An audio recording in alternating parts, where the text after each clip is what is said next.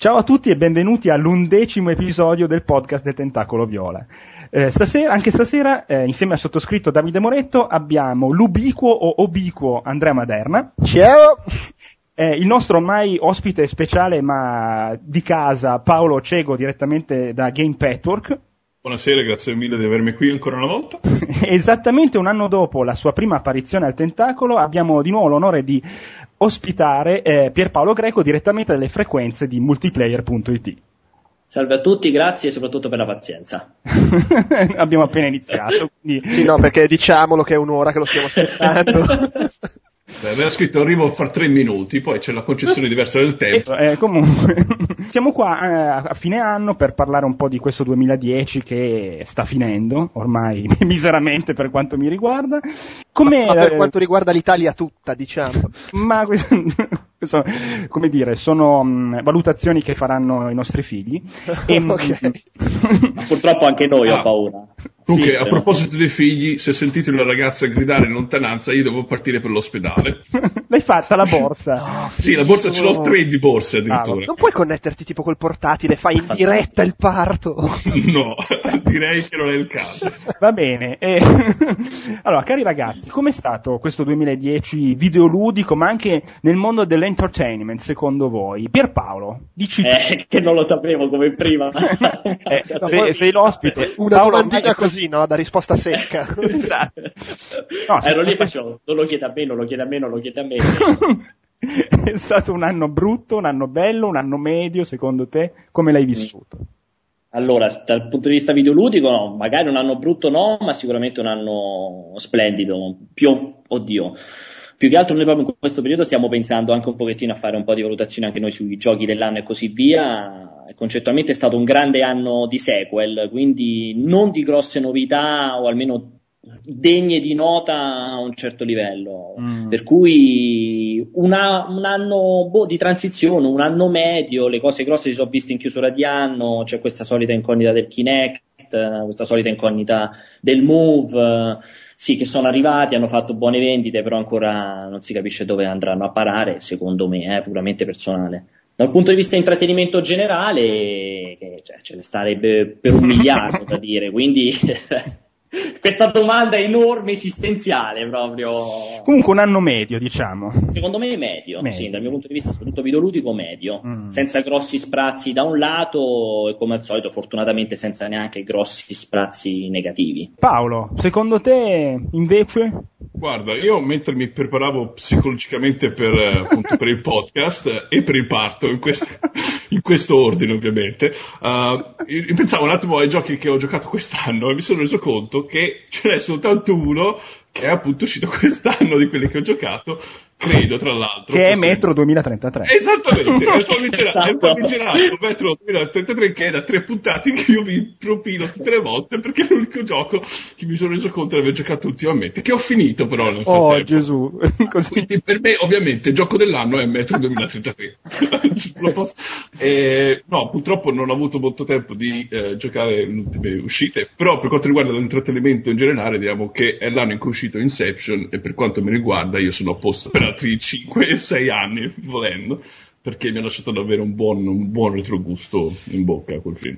Bene, e per creare subito un po' di dibattito Caro Andrea, Pierpaolo ha appena detto che un anno di sequel, un anno di, t- insomma, di rimestamenti di titoli, eppure i Video Games Awards l'ha, visto, l'ha, vinto Red Dead Redemption, che è un titolo originale. Cosa ci puoi dire di questa, insomma? Non ho capito perché lo chiedi a me che non gioco un gioco Rockstar da Grand Theft Auto no. 1. Era per fare un po' di, di dibattito, no? Uh-huh. Insomma, tecnicamente, tecnicamente è un sequel anche ma sì, è Grand Theft Auto 5, dai. No, no, mi riferivo a Red Dead Revolver. Sì, tra l'altro è vero, è un sequel anche questo, quindi t'ha fregato. Porca troia. Di cosa è un sequel? Scusate. Ed è di Red Dead Revolver. Cioè, un seguito per modo di dire, però tecnicamente... Esattamente, non ha molto a che vedere con, con l'originale comunque. Non hai la minima idea di quello che stiamo dicendo? No, assolutamente no. Ma da, sul serio è un sequel di Red Dead Revolver. Sì. Beh, sì, è un sequel solo a livello. No, però, oh. esatto, no, ha ragione Andrea, cioè, eh, è lo stesso studio, ma fa, fa presto dello stesso studio, cioè non ha, Tra è, è un gioco completamente diverso. Vorrei dire che uno dei producer si chiama John Ricchio. non so poi la, se l'accento magari vada da un'altra parte. Vabbè, scusate. No, loro, loro lo dicono, loro, eh, no, loro lo dicono, no, Ricchio. loro lo dicono ricchio. Ah, ok. Qua abbiamo diversi problemi tecnici. Sì. Ehm, Pierpaolo è caduto di nuovo nel cesso. Ah, bene, sarà simpaticissimo da editare questo podcast. È, tor- Vai. è tornato, è tornato. Buonasera. Eccoci. No, eravamo rimasti sul fatto che mi stavano bastonando a sangue perché non sapevo che Red Dead Redemption è il seguito di Red Dead Revolver. Esatto. Perfetto, grande figura che mi sono fatto. Sì, vabbè, ma un seguito spirituale non di stare a picchiarci. Cioè. Eh, E comunque nelle nominees del Game of the Year manca, se- a mio avviso, clamorosamente Alan Wake, che vabbè, nel mio caso è, è quello che leggerò gioco dell'anno, comunque vedo il solito Call of Duty che è anche carino, God of War 3 che lo dovevano metterlo per forza, Halo Reach che dovevano metterlo per forza, e Mass Effect 2 che vabbè, boh, boh, boh. Tra, tra l'altro io di, di- di questi cinque l'unico che ho giocato è God of War 3 e non ce l'avrei messo. Ma, Addirittura. Ma sì, ma dai. io da grande fan di God of War forse neanch'io ce l'avrei messo. È un Mm. grandissimo gioco, tecnicamente strabiliante, però... E cosa avreste messo? Io Allora- metto lo 23 ovviamente. No, ma io in realtà non, non c'è, come faccio a rispondere a una domanda così, avendo giocato solo God of War 3 di quei 5? No, beh, io avrei messo sicuramente Alan Wake, avrei messo Heavy Rain perché comunque a me è piaciuto tantissimo. E, Mass Effect 2 probabilmente l'avrei messo, Halo Reach. E avrei tolto anche Call of Duty Black Ops, anche se a mio avviso è il miglior Call of Duty come storia eh. degli ultimi anni Sì, proprio. sì, sì, sì. non ce n'è. Ma sai cos'è? eh? sì. Sai, sai cos'è forse anche che questi 5 forse sono anche le scelte facili da mettere nelle nomination del Eh, gioco dell'anno. sì. Mentre un Heavy Rain o un Alan Wake stai un po' più facendo il figo se lo metti fra le nomination. Si sta per il facendo un po' dell'anno. troppo la Cioè- critica, probabilmente. Cioè, non voglio dire che non ci possano stare, eh, però nell'ottica di quello che sono questi premi qua, obiet- è Ma- come, ma- non lo so, mettere... Non so, forse fai un po' fanboy, qua hanno messo comunque due, cioè per mettere due titoli in esclusiva qua hanno messo, vabbè Mass Effect 2 adesso esce anche per Playtime, però hanno messo God of War 3 e Halo Reach come esponenti Sì. delle due... Sì. anche insomma. sì. Ma le nomination della- di Spikes TV chi le, chi le decide? È una cosa che lo fa il pubblico con una specie di televoto o comunque emails varie o Mm. è una cosa che c'è un tipo un, un panel di, eh, di giudici che appunto tipo per le Academy Awards che decidono le nomination? Per esempio c'è quello di GameSpot, GameSpot sta, in questi, credo in questi giorni sta facendo questo sondaggio Allora, mh, e, e ognuno può andare lì e votare chi, chi preferisce. Guarda, qua su Wikipedia, non so poi quanto sia affidabile perché sappiamo che Wikipedia dice che eh, c'è il VGA Advisory Council, Quella. Ok, alcuni fra quindi- i, i- i giornalisti più rispettati Ok. dell'ambiente, come per Eh, esempio allora- Entertainment Weekly e USA Today.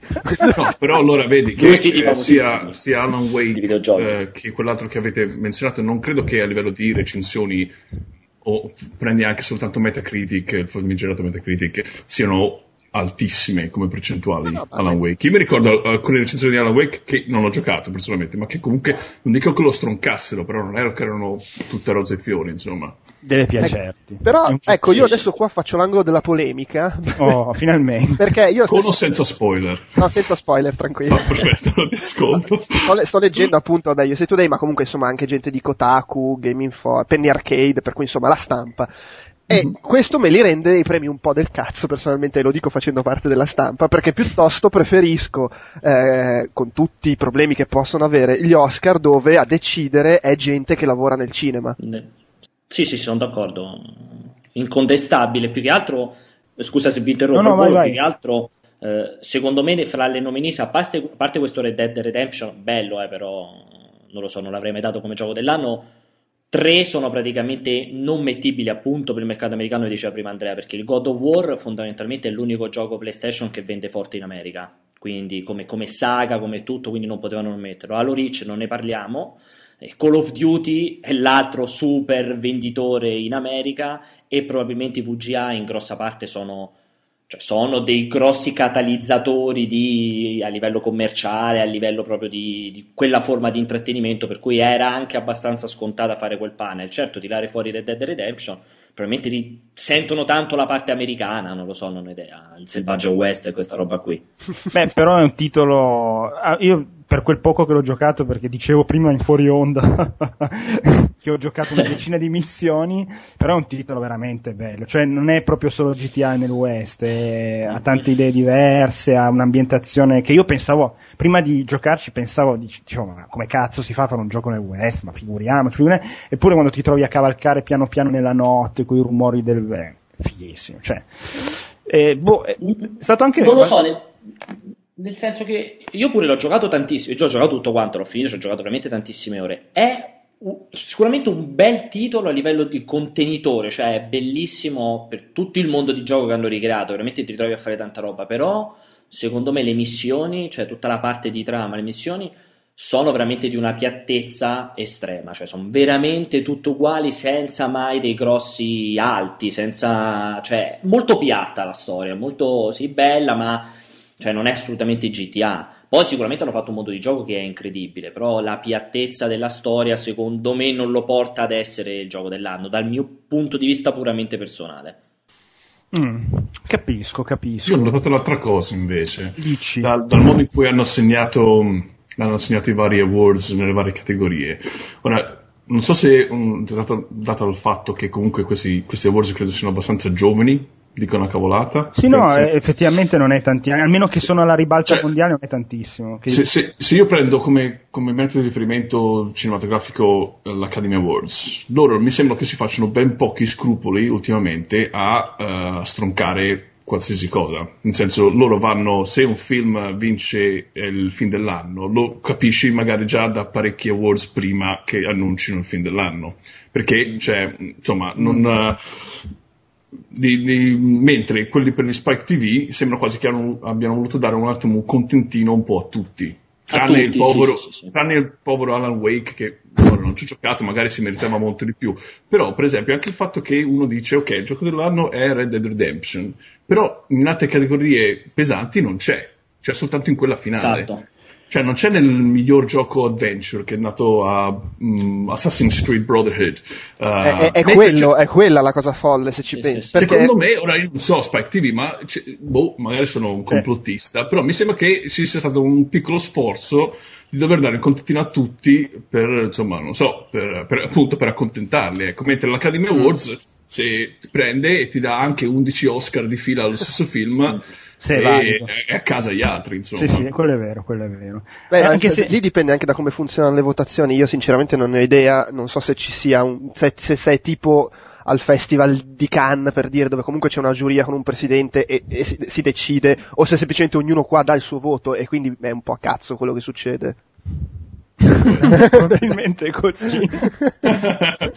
Però effettivamente, mi ricordo se non sbaglio, anche l'anno scorso era venuta fuori questa cosa che suona sì. un po' strano che un gioco che è il miglior gioco dell'anno poi non vince nella categoria del suo genere. Eh, sì. Era Uncharted 2 che Uncharted. era stato battuto. Però vinto PS3. Sì, esatto, esatto, esatto.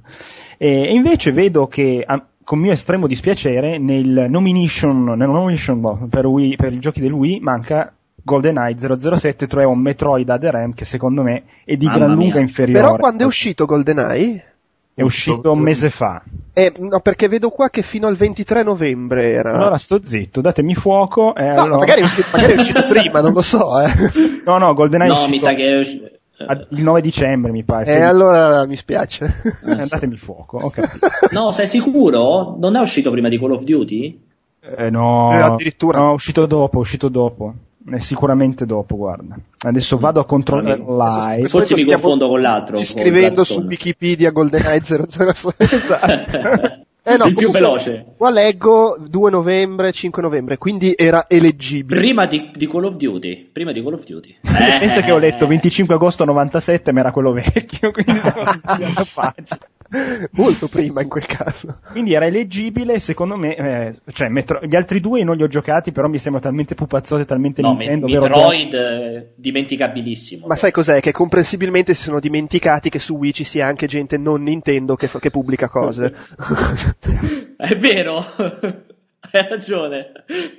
E, e invece nonost- l'anno scorso buon, la buona Valve aveva vinto il premio per miglior gioco 360 col suo eh, lì gli Zombie 2 con Certo, Left 4 Dead 2 e quest'anno invece si porta a casa il premietto come gioco più atteso del- dell'anno dopo, del 2011 con Portal 2 e sono perfettamente d'accordo perché è Ah, sicuro il gioco più atteso. most anticipated game. Portal- Io sarei Tu lo d'accordo. consideri il gioco più atteso? Sì, sì.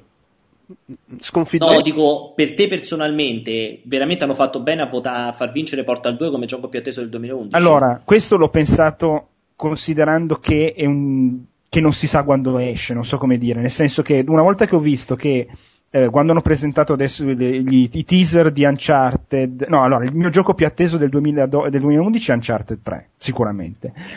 Però come mh, non so come dire, però lo attendo tantissimo, cioè posso capire che stia lì Portal 2, perché è un gioco che mi è piaciuto talmente tantissimo che non, non la trovo una bestemmia, ecco, questo sì. Mm. Cioè tipo di Batman Arkham City, fichissimo, No, eh. sì, sì, però chi se ne fotte, cioè, o Bioshock, Bioshock Infinite addirittura mi sa che non esce l'anno prossimo, se non ricordo male era 2012. se non tra parentesi, eh, eh. Quindi... Beh, poi insomma è il nuovo gioco di Valve. Che tende- Secondo me è più il fatto quasi che è il nuovo gioco di Valve che il fatto che è Portal 2. Gioco di Valve. Sì, poi no- non si vedrà mai Half-Life 3, però questo ormai... Io invece prima che me lo stroncasse Andrea tipo due episodi fa, eh, dopo aver visto l'extended trailer di eh, Deus Ex eh, Human qualcosa, ha scalato la mia vetta di giochi più attesi, Ma sinceramente. perché l'ho stroncato? Non è vero? Mi sembra che tu abbia visto, non mi ricordo. No, non è stroncato, ok. No, aveva detto che sperava fosse veramente una versione alfa o beta perché Ah, ok. tecnicamente era una merda. Ok, sì, no, questo è vero. Quello che ho visto tecnicamente non era. Però il trail- già dal trailer sembra un pochino. Secondo me f- sarà un fattore di nostalgia che comunque il primo l'ho adorato tantissimo. Però in quel trailer hanno, e pure credo non ci sia nulla di gameplay tra l'altro fra le altre Sì, cose. pochissimo. Però l'hanno messo davvero, l'hanno tirato su ad arte. Guarda, io non, non so se stiamo parlando dello stesso trailer. Io ho visto oggi quello che dura tipo 5 minuti. Esattamente Eh, quello. Che è molto figo. L'unica cosa è che, cioè, i- quando parlano sembra che tipo hanno preso tutte le frasi più fighe che gli venivano in mente e le hanno messe in fila a cazzo di cane. Eh beh, è un trailer, dai. No, ma, ma è normale perché è un trailer penso fatto dai giapponesi di Square Enix, quindi vabbè è normale Ah, che sì, sia sì. così. Ma state parlando del trailer quello tipo Blade Runner con lui Esatto. che, che sogna, poi si sveglia, ok. quello Sì, sì, sì. Bello. Beh, bello, bello, effettivamente. Quindi eh, personalmente ha scalato anche Portal 2, nonostante Portal 1 sia appunto un gioco Eh, cioè, io, incommensurabil- incommensurabilmente bello. io dice. ho canticchiato per mesi la canzoncina finale di Portal. Sì, ecco, tra, tra l'altro, cioè, per una categoria in cui premiano Portal 2, allora a sto punto secondo me che cazzo c'entra Gears of War nelle nomination, voglio dire. Mm, Infatti- Fanno i fighi premiando Portal 2, allora mettici appunto piuttosto Deus Ex. Sì, non sì, era neanche in Nizza? paese. Come? Non era neanche Sì, in Nizza? Non calmate. neanche in Nizza. Invece Pierpaolo dicevi? Sì, magari metti dei titoli un po' più ricercati a quel punto, sì, piuttosto che buttarci in Gears of War 3. Sì, peraltro, am- per quanto io sia anche un fan della serie, non è proprio un gioco che a te, cioè sì, lo giocherò, Sì, sì. figata, però appunto un Uncharted 3, ma lo stesso nuovo titolo di, mm, come si dice, di Bethesda, che però però mi sa che esce nel 2012, eh? esatto. No, no, Skyrim esce novembre 2011.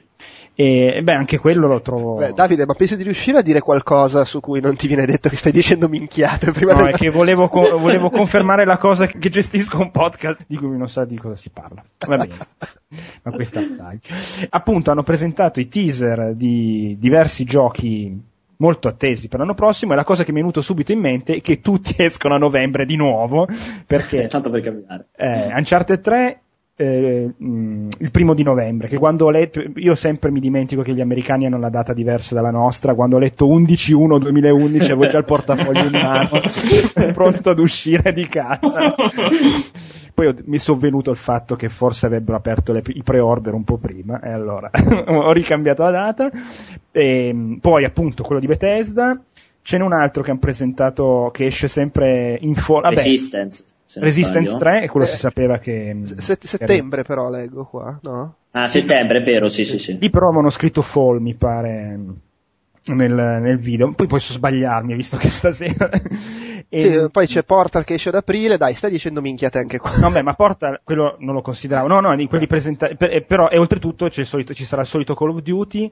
Forza 4 c'era scritto Fall 2011. Sì, sì. Quindi, insomma, eh, ci, ci sarà di nuovo l'accrocchiamento. come sempre. Esatto, di cui- da cui scappa Però- però, Killzone 3, per fortuna, che almeno quello qualche cosa. Esatto, però ti puoi consolare Mm. con quel bellissimo teaser di Insane, il gioco di Guillermo del Toro, che esce nella bellezza del 2013. Però Sì, ho letto vedere- questa cosa. Che... Sì, sì, sì. Si capiva dal teaser che non si vede assolutamente nulla. Se uscisse prima nel 2013 io mi starei già preoccupando per la qualità generale del prodotto. Ehm, Fra l'altro è bello l'elenco Esatto. dei... L'elenco... E lui ha voluto già dire che sarà una trilogia. Ah, eh, ma quello eh, si dice. Ah, faccio una roba nuova, è una trilogia.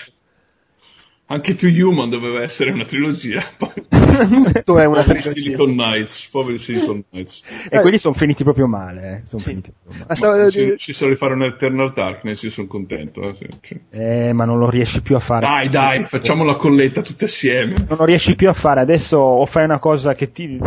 giga splatter o quelle.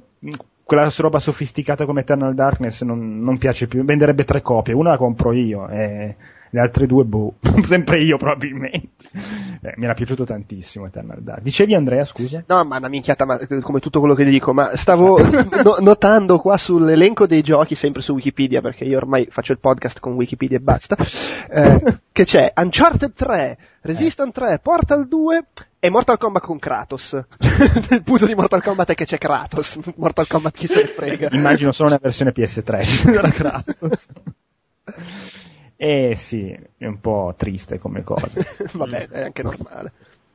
Eh, no, però non mi aspettavo la l- l'annuncio del titolo di Bethesda, del nuovo Elder Scrolls. È quello vero. Non me l'aspettavo proprio. Soprattutto così vicino, cioè perché per Quella un è gioco grande del... sorpresa, sì. Come?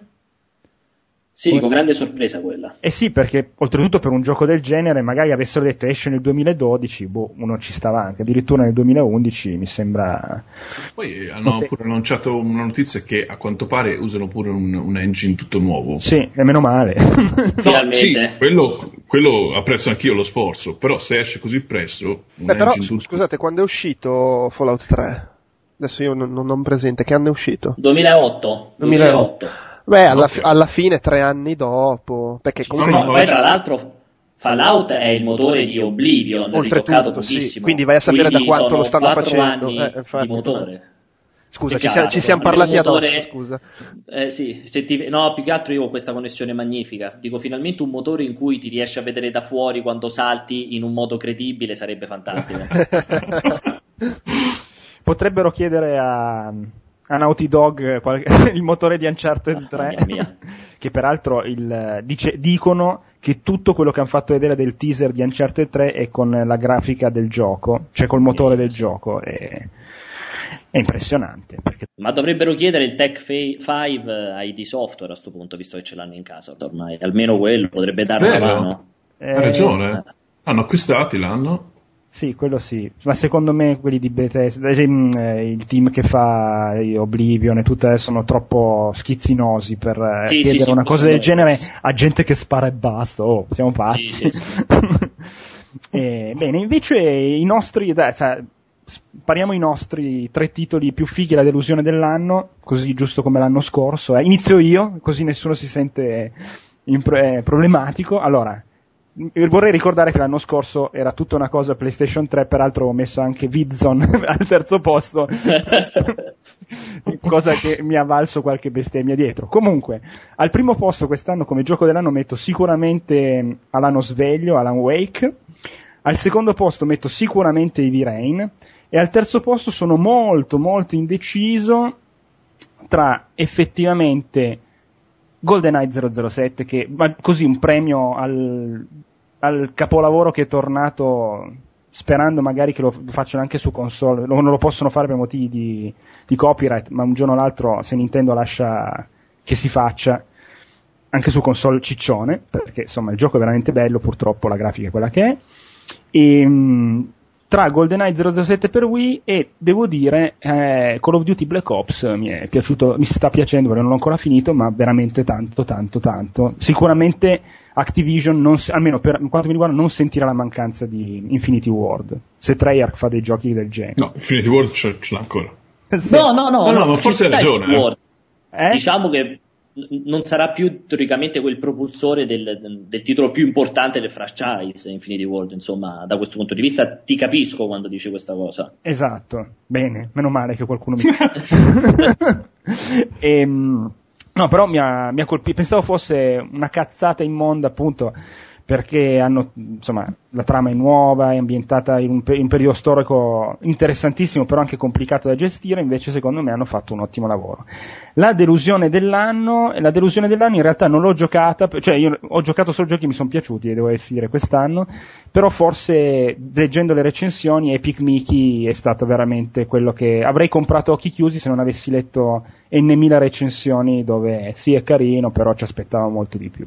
Quello è stato Warren Spector forse mm, boh, ci ha azzeccato con eh, il primo Deus Ex, ma boh. Sarà veramente un grande eh sì, crollato miseramente. Su. A parte Metro 2033 che probabilmente... Eh, io, no, ma cavolo, mi hai sciupato il sorpresore, mi hai sciupato. Eh, e io, ovviamente, il gioco migliore del 2010, ovviamente, Metro 2033, anche se la verità non è che mi sia piaciuto poi così tanto. lui- e, eh, basta, perché ho giocato soltanto quello di quelli nu- nuovi. La delusione sulla fiducia, guarda, non ti, ti indisporrò, ma direi Heavy Rain, perché conoscendo David Cage, sicuramente quando finalmente ci giocherò, non mi piacerà per niente per due motivi, uno per come ha la concezione che ha in, in merito alle meccaniche di gioco, cosa lui ritiene sia divertente da giocarsi e il modo in cui lui scrive è proprio un'altra cosa che come dire non, non mi va troppo a genio purtroppo. Quindi delusione dell'anno sulla fiducia Heavy Rain. Vado io? Vai. Mi piace delusione dell'anno sulla fiducia, però veramente particolare. No, io allora, soprattutto in contrasto a quello che hai detto prima, io metto sicuramente come primo God of War 3 perché invece a me è piaciuto da impazzire. Eh, Per me personalmente è il gioco dell'anno nel del 2010 perché comunque mi ha elettrizzato dall'inizio alla fine anche i pochi tempi morti che ha sono più che trascurabili, soprattutto nel panorama di quello che è uscito nel 2010 che dicevo all'inizio.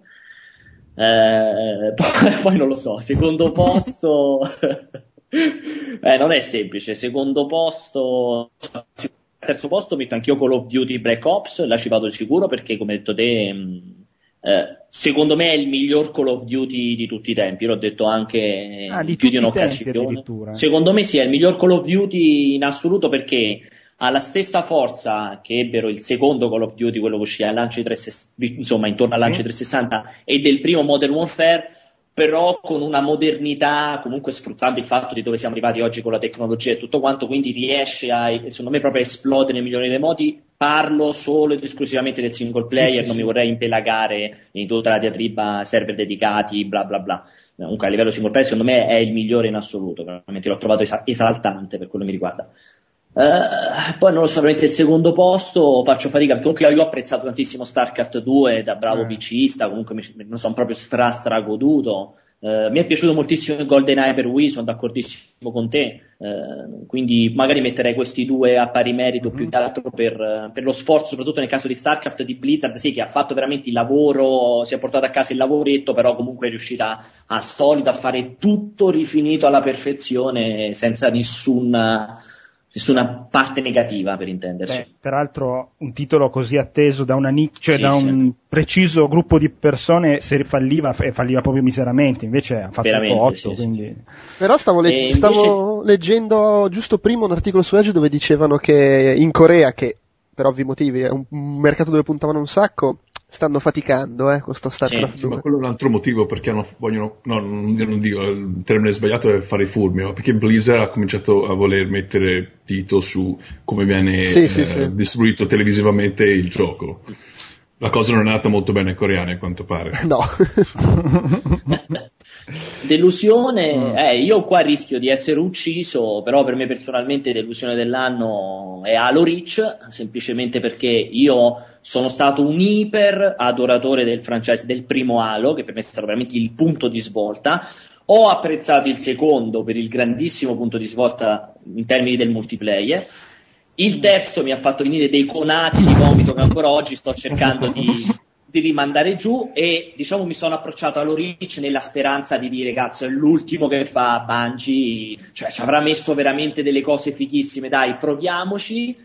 E secondo me veramente il single player proprio, eh, cioè, non lo so, proprio al di sotto della peggiore aspettativa. Beh, è un, po', è un po' banalotto, secondo me Eh. è un po' banalotto come... Cioè, Sì, non puoi lasciare quel segno per chiudere il franchise. Io te, te lo- non l'ho giocato, ma te lo appoggio sulla fiducia anche perché per me i conati di vomito, non giocandolo in multiplayer, sono cominciati già col 2, per cui.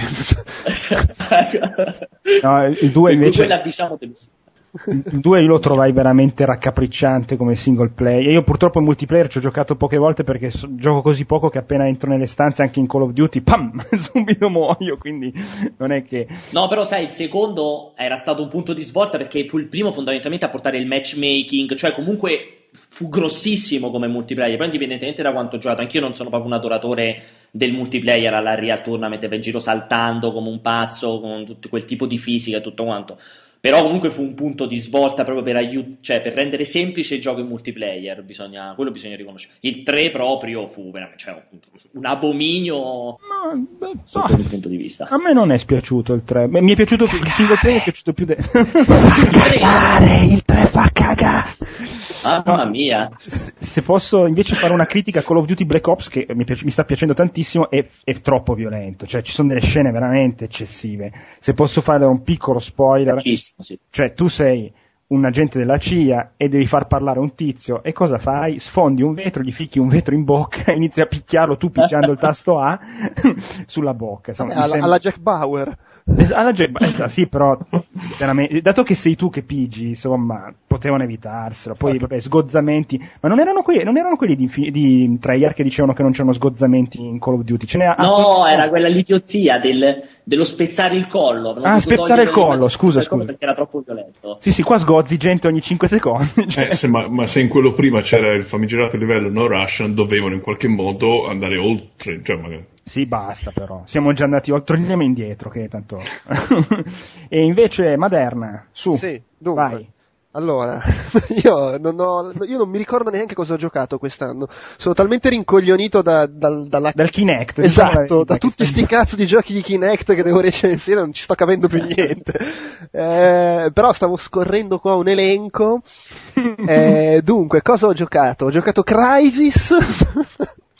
No, vabbè, allora quest'anno. boh, magari storcerete il naso, ma mi sa che alla fine i due giochi con cui mi sono divertito di più, anche se eh, non mi piacciono fino in fondo perché a me piace comunque avere una bella storia e insomma da quel punto di vista danno poco, probabilmente sono Mario Galaxy 2 e Bayonetta. Mm, mm, sì. Per- ma proprio perché mi ci sono divertito. Bayonetta. Io li ho trovati stradivertenti e fatti bene come giochi, poi, poi mi manca la parte, ok, raccontami anche qualcosa che mi interessi. Sì, beh, insomma, Mario Galaxy effettivamente una trama profonda sì, non ce l'ha mai avuta. ma no, ma è, è pure peggio dell'uno sotto questo punto di vista. Eh, che- sembra una barzelletta, ma è vero, l'uno almeno c'aveva questa atmosfera un po' da fiaba, nel due proprio niente. No, no, ci sono livelli, tu giochi, vai avanti, vai avanti. Vai avanti. Eh, però sì, probabilmente come giochi in senso stretto sono i due che mi, sono, che mi hanno divertito di più. Perché poi sì, anche a me è piaciuto un sacco Alan Wake, però anche lì mi sono un po' rotto i coglioni a salire su sta montagna che non finiva mai. Non mi ricordo cos'era il qu- quar- quarto episodio, tipo. Boh, vabbè. Sì, è il quarto, quello lunghissimo, sì, sì, sì. E per cui Però, però, eh, scusa, io ci terrei a dire che Alan Wake a me è piaciuto tutto, DLC compre- compresi. Ma di- stato- i DLC mi sono piaciuti da matti. I I DLC sono Alan Wake. fantastici. Sì, sì, sì, è vero. Su questo ecco, guarda, eh, il- il- al terzo posto ci metti due DLC di Alan Wake. Così abbiamo... E poi metti alla Wake come delusione. Bella com'è. E delusione, Eh. Adesso eh, eh, mi vengono in mente tre giochi, ma che però non sono delusione perché un po' me l'aspettavo, Mm, e sono Bioshock 2, Dead Rising 2 e God of War 3. eh, Ma in realtà la vera delusione mia di quest'anno è una delusione al contrario, ed è Heavy Rain, perché ero convinto mi avrebbe fatto cagare e invece mi è piaciuto. Allora è la sorpresa. eh, volendo, sì, sì. No, ma ci sono rimasto proprio male, quindi... Quindi è Beh, storia. Bioshock succede 2 sta non ti è piaciuto? No, Bioshock 2 non mi è piaciuto. Cioè, allora, eh, volendo posso dire che mi è piaciuto nello stessa maniera in cui dico che mi sono piaciuti Mario Galaxy 2 e Bayonetta, nel senso che come gioco è migliore di Bioshock. Ci hanno inserito un sacco Sì, di sì. belle idee, il fatto delle sorelline da proteggere, eccetera. Però il problema è che mi fai un Bioshock che non mi dice un cazzo a livello di ambientazione, di storia, di cose. eh, Sa tutto di già visto più che altro. sì, due, tutti secondo dice- me. ma sì, ma poi proprio Mm. l'u- l'unica parte davvero interessante è la parte diciamo finale, cioè, senza stare a dire cosa Sì. succede, però nella Sì, parte sì, finale succedono delle cose carine, sì, però intanto ho giocato un, un gioco che mo- Vorrei motion- ricordare a questo punto che se tu qual- qualora dovessi appunto spoilerare qualcosa, Davide si è ripromesso che il Oh. beep lo fa di lui di sua bocca. Con, con le mie scoregge, eh. Eh, eh, boh, non so cos'altro dire, beh, veramente non mi ricordo neanche cosa ho giocato. Ho giocato Kane e Lynch di recente. Porca troia. Il primo Mamma mia, il primo, il primo, adesso devo giocare il secondo. Al primo. mamma mia, il primo. sì, sì, sì. Comunque, e invece ci ha scritto un po' di gente, riassumo velocemente. Allora, Fede il Mito ci scrive che, mh, vabbè, riguardo i giochi PS3, segnala Heavy Rain, Bayonetta, entrambi gli Uncharted, lui fa una, una lista di giochi che ha giocato quest'anno, quindi anche, sono anche gli entrambi gli Uncharted, God of War 3, Assassin's Creed 2, Soul Calibur 4, Just Cause 2 perché adora fare casino. Per Nintendo DS, Layton 3, per PC Dracula 3, lui gioca tutto evidentemente. e infine per iPhone Game Dev Story, che ho giocato peraltro anch'io ed è fichissimo, una droga mortale, Cut the Rope e remake di Broken Sword. Comunque la sua top 3 definitiva che ha giocato quest'anno sono Uncharted 2, Layton 3 e Dracula 3. Quindi, eh, vabbè, mh, su Uncharted 2 siamo un po' in ritardo, però va bene. E invece, eh, Natale Ciappina eh, ci dice che il gioco migliore propone Bayonetta, eh, incredibilmente vario e potenzialmente iperlongevo, come peggiore invece Fable 3. E adesso Fable 3 tornerà più volte.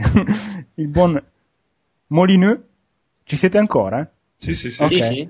Aspettavo Eh, poi- di vedere come pronunciavi Molina, che io non lo so pronunciare, quindi... Molinaux, come, come quella dei frullatori, la Mulinex. Comunque, poi Antonio Benedetto eh, ci dice che lui inserisce Mass Effect 2 e lui dice che almeno il 70%, 75% degli utenti che ci hanno giocato non hanno minimamente prestato attenzione a tutti i particolari dettagli che il gioco presenta. Mi sembra un po' alta come percentuale, però insomma, notevole anche Red Dead Redemption. E infine Bayonetta, Bayonetta che ha, ha avuto tantissimi, cioè è piaciuto un sacco di gente e tra i peggiori si collano i, i prodotti degli studi più sboroni di sempre, ovvero Fable 3 e Gran Turismo 5. Per eh, insomma, i motivi che tutti conosciamo, Gran Turismo 5, mille auto che, non, che fanno, insomma, non sono a livello delle altre, eccetera, eccetera. E invece il titolo Lionhead è che banfano sempre a nastro e poi il gioco è sempre meno, meno interessante di quanto eh, sem- insomma, appaia da- dalle press release. Poi invece Francesco Landini, eh, che non si ricorda cosa è uscito quest'anno, comunque il peggiore sicuramente Bravo, è bravo, come me, come me. Comunque il, il gioco che ha preferito è Assassin's Creed Brotherhood e l'unico titolo che, che è l'unico titolo che non ha rivenduto quest'anno invece il peggiore è stato Fable 3 anche per lui è stata come dire la delusione dell'anno invece il nostro Francesco Fazzini eh, Pierpaolo che Eh, sì, sì. ha scritto una mail di 8400 caratteri. Sembra una recensione di quelle tipo Starcraft. Ehm, eh, ha- l'ha sorpreso molto Dar- allora, a lui è piaciuto Alan Wake nonostante tutto DLC compresi. Poi Darksider gli è piaciuto molto. Eh, invece quelli che le hanno deluso sono Splinter Cell Conviction e ehm, il più brutto è Prince of Persia, il tie-in non tie-in che ehm, The Forgotten Sons. Vabbè, ma, Eh, dai, ma dai, un, gioco, un gioco del genere non deve neanche entrare nella discussione. Sì, infatti, perché dici aspetti qualcosa da Prince of Persia e Tain? di fa, vabbè, però se l'ha deluso, eh, anzi si pente addirittura di averlo pagato 13 euro da qualche sito UK. E, e, e cattiveria. Addirittura si pente. esatto. E invece si, ra- si rammarica, non, essen- non avendo la PS3, di non aver potuto giocare a Heavy Rain. Con- questi sono i, i gentilissimi ascoltatori che ci hanno fatto pervenire le loro eh, preferenze. E Vedo che Fable 3 è piaciuto un sacco di persone. Io non l'ho giocato, ma deve essere veramente una merda. Cioè, Sì? Neanche io però ho avuto pareri discordanti, devo essere sincero, cioè da una parte è stato adorato e dall'altra è stato veramente odiato, disprezzato, che poi secondo me è anche un po' il discorso con Bayonetta, che è un gioco che veramente o si adora o si disprezza pesantemente, perché pure lì non ho sentito mezzi termini, soltanto il gioco della vita o il gioco più brutto del mondo. Sì, vero, vero. Questo è vero, ma secondo me in Bayonetta conta tanti, cioè per esempio io sono uno di quelli che non si è avvicinato a Bayonetta per il design del, proprio di tutto, insomma, n- non mi attirava proprio. No, ma allora lei, cioè, mi sembra un po' troppo No, tutto. il design, esagerato, il pezzo sì. è quello, scusa. Cioè, un po' troppo tutto. Cioè, io preferisco God of War come una cosa epica, mitica, sì. che la solita giapponesata con la. Insomma, boh. Però, eh, è una però una giapponesata comunque particolare nel suo essere giapponesata, perché anch'io non sono un amante di quel tipo di giapponesate, però si gioca veramente bene. No, no, che poi come metodo di gioco sia una figata perché è precisissimo, perché eh, quello lo capisco, non è proprio il mio genere. Quello lì, anche i Devil May Cry li ho apprezzati, soprattutto il primo e il terzo, però non sono il tipo che va a fare il perfect con le mosse chissà cosa, cioè. Ma Non è, n- non- se, se- neanch'io. Cioè, Mi ci sono divertito un sacco pur non essendo uno che impazzisce per Esatto. fare la combo super figa. Esatto. eh, boh, allora lo proverò prima o poi. Ma sì, dagli, dagli una una chance. cosa, Ok. prima che chiudi l'argomento passi oltre, non so se volevi passare oltre, volevo chiederti invece il discorso di Alan Wake, perché io non l'ho citato, io anche l'ho apprezzato, Sì. però non ho giocato i DLC, io purtroppo non mi è ancora Mm. capitato. Fallo, L'ho- l'ho fallo, abbastanza- fallo, fallo, Eh, fallo. sì, detto tutti quanti, che è meglio di, mille volte meglio del gioco. Però il gioco in sé, cioè veramente lo, lo reputate fra i giochi stati più interessanti, di- che ci sono stati più interessanti di quest'anno, Alan Ma Wake proprio. ti Cioè, dico- piacevole. Secondo me ha de- delle deficienze veramente grosse. No, ma No. io, io sono d'accordo, eh. Cioè, da- a livello di gioco, ma più che deficienze, il problema è che fai la stessa roba per, per sette ore. Mille volte, sì. mille volte e con dei, dei tempi anche spesso un po' troppo dilatati. Però il fatto è che a me piace un sacco l'aspetto narrativo dei giochi e secondo me Alan Wake fa un sacco di cose belle sotto questo punto di vista e quindi alla fine mi ha, mi ha comunque acchiappato.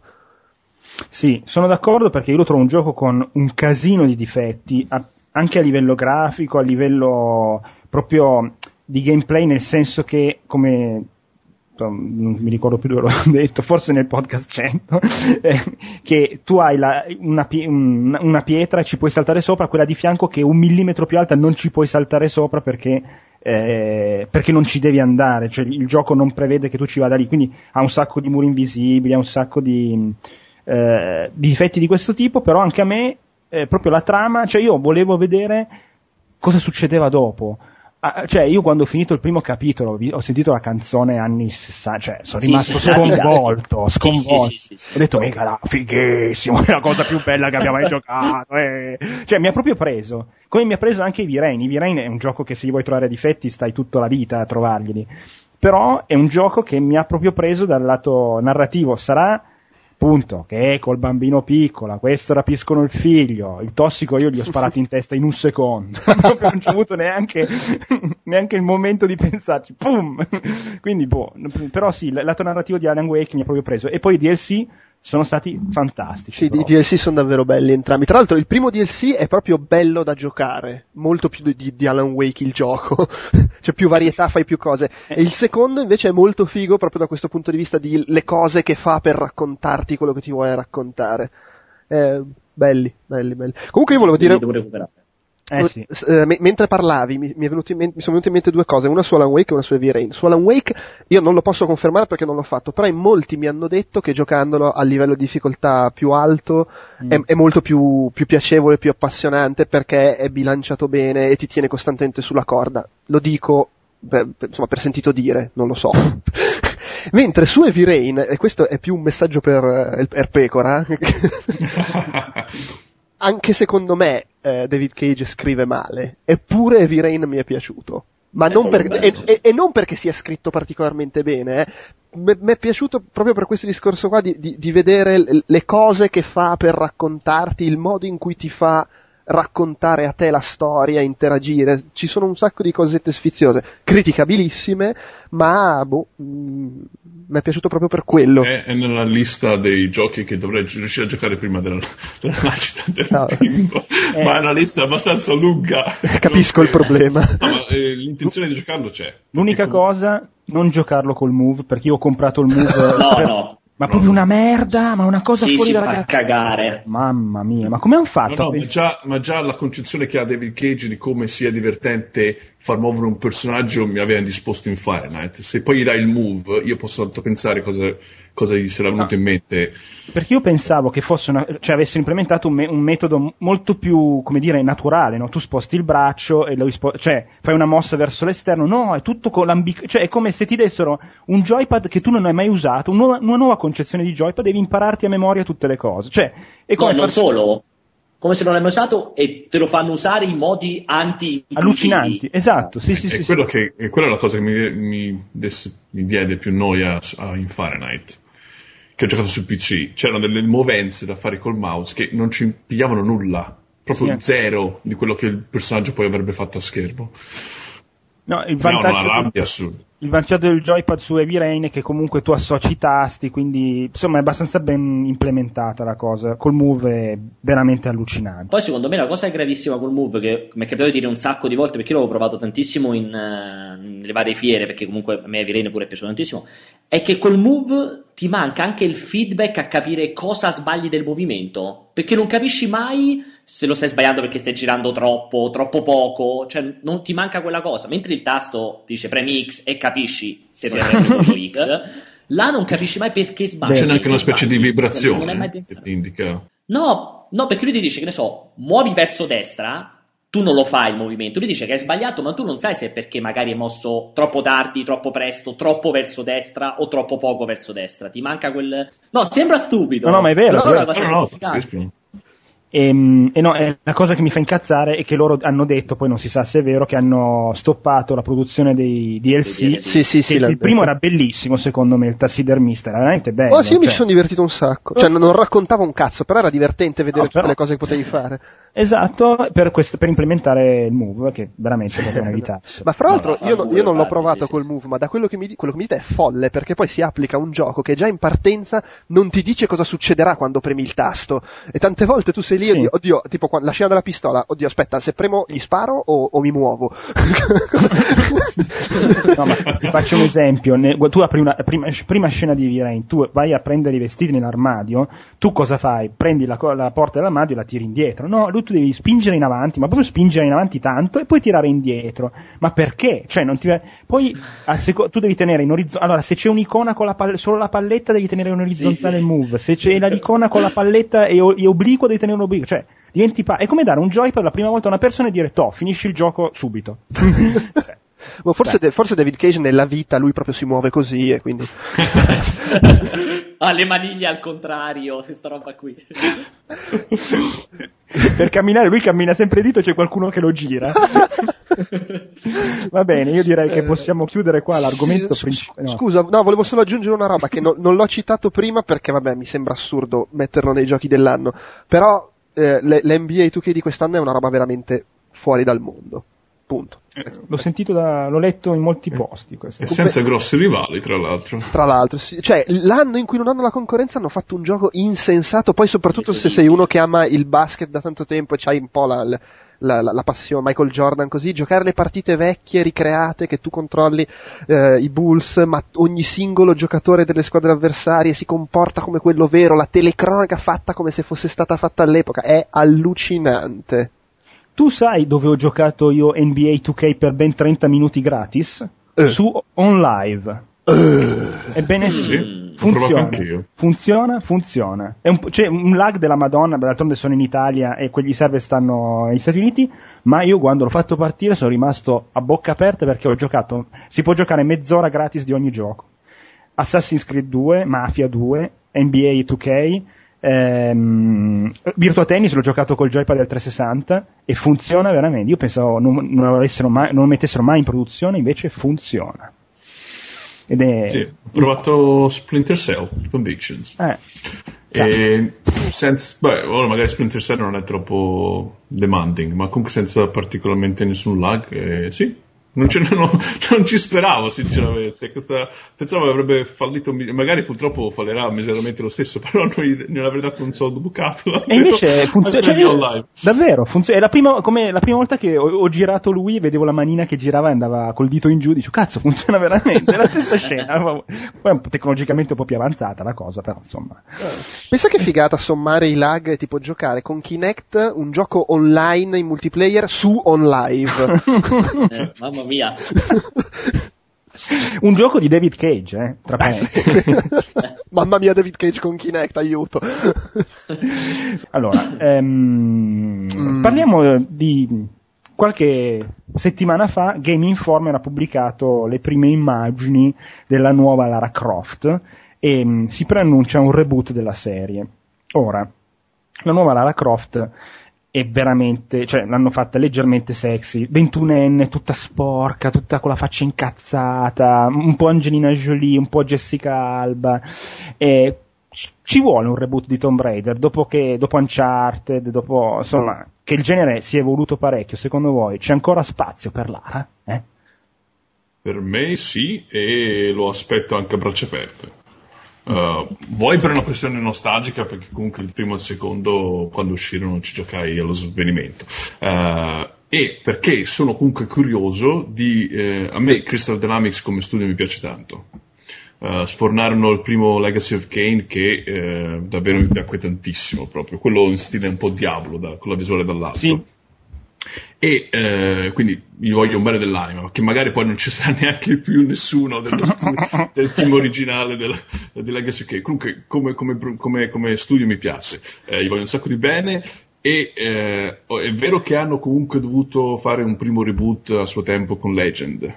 Però eh, sarei curioso di sapere il retroscena di quest'altro reboot, perché se fosse un reboot in cui finalmente allo studio gli danno carta bianca, allora io davvero a braccia aperte, perché comunque se mi hanno sfornato un gioco come Legacy of Kane e anche quelli in 3D comunque che... Gli interdi erano seguirono- molto carini, sì, sì. che sì. io sinceramente aspetto ancora un sequel a un certo punto perché eh, l'hanno lasciato un po' così era una cosa una storia abbastanza interessante se gli danno se eh, appunto ci fosse una meno pressione o comunque finalmente si fosse reso conto che il vecchio modello di Lara Croft, Lara Croft non, non importa quanto lo ributti così com'era non poteva più funzionare se gli hanno dato carta bianca io ci spero davvero tanto Ora, da, da quelle, qualche- da quei scan che ho visto su Game Informer, boh, sono, Vabbè. cioè non, si, non si vede granché, insomma.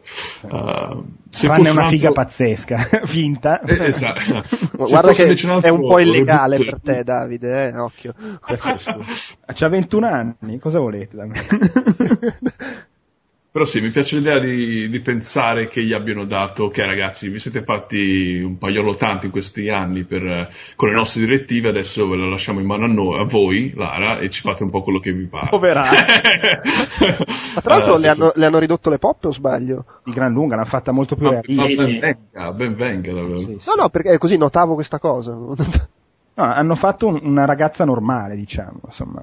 No, una figa incredibile. Diciamo. Ha fatto una- una figa Madonna, il normale. character, il character design, secondo me, è eccezionale proprio. Cioè, hanno trovato veramente un personaggio eccellente da questo punto di vista. Cioè, io perso- già che ci sto, Tam, entro pure con forza nel discorso.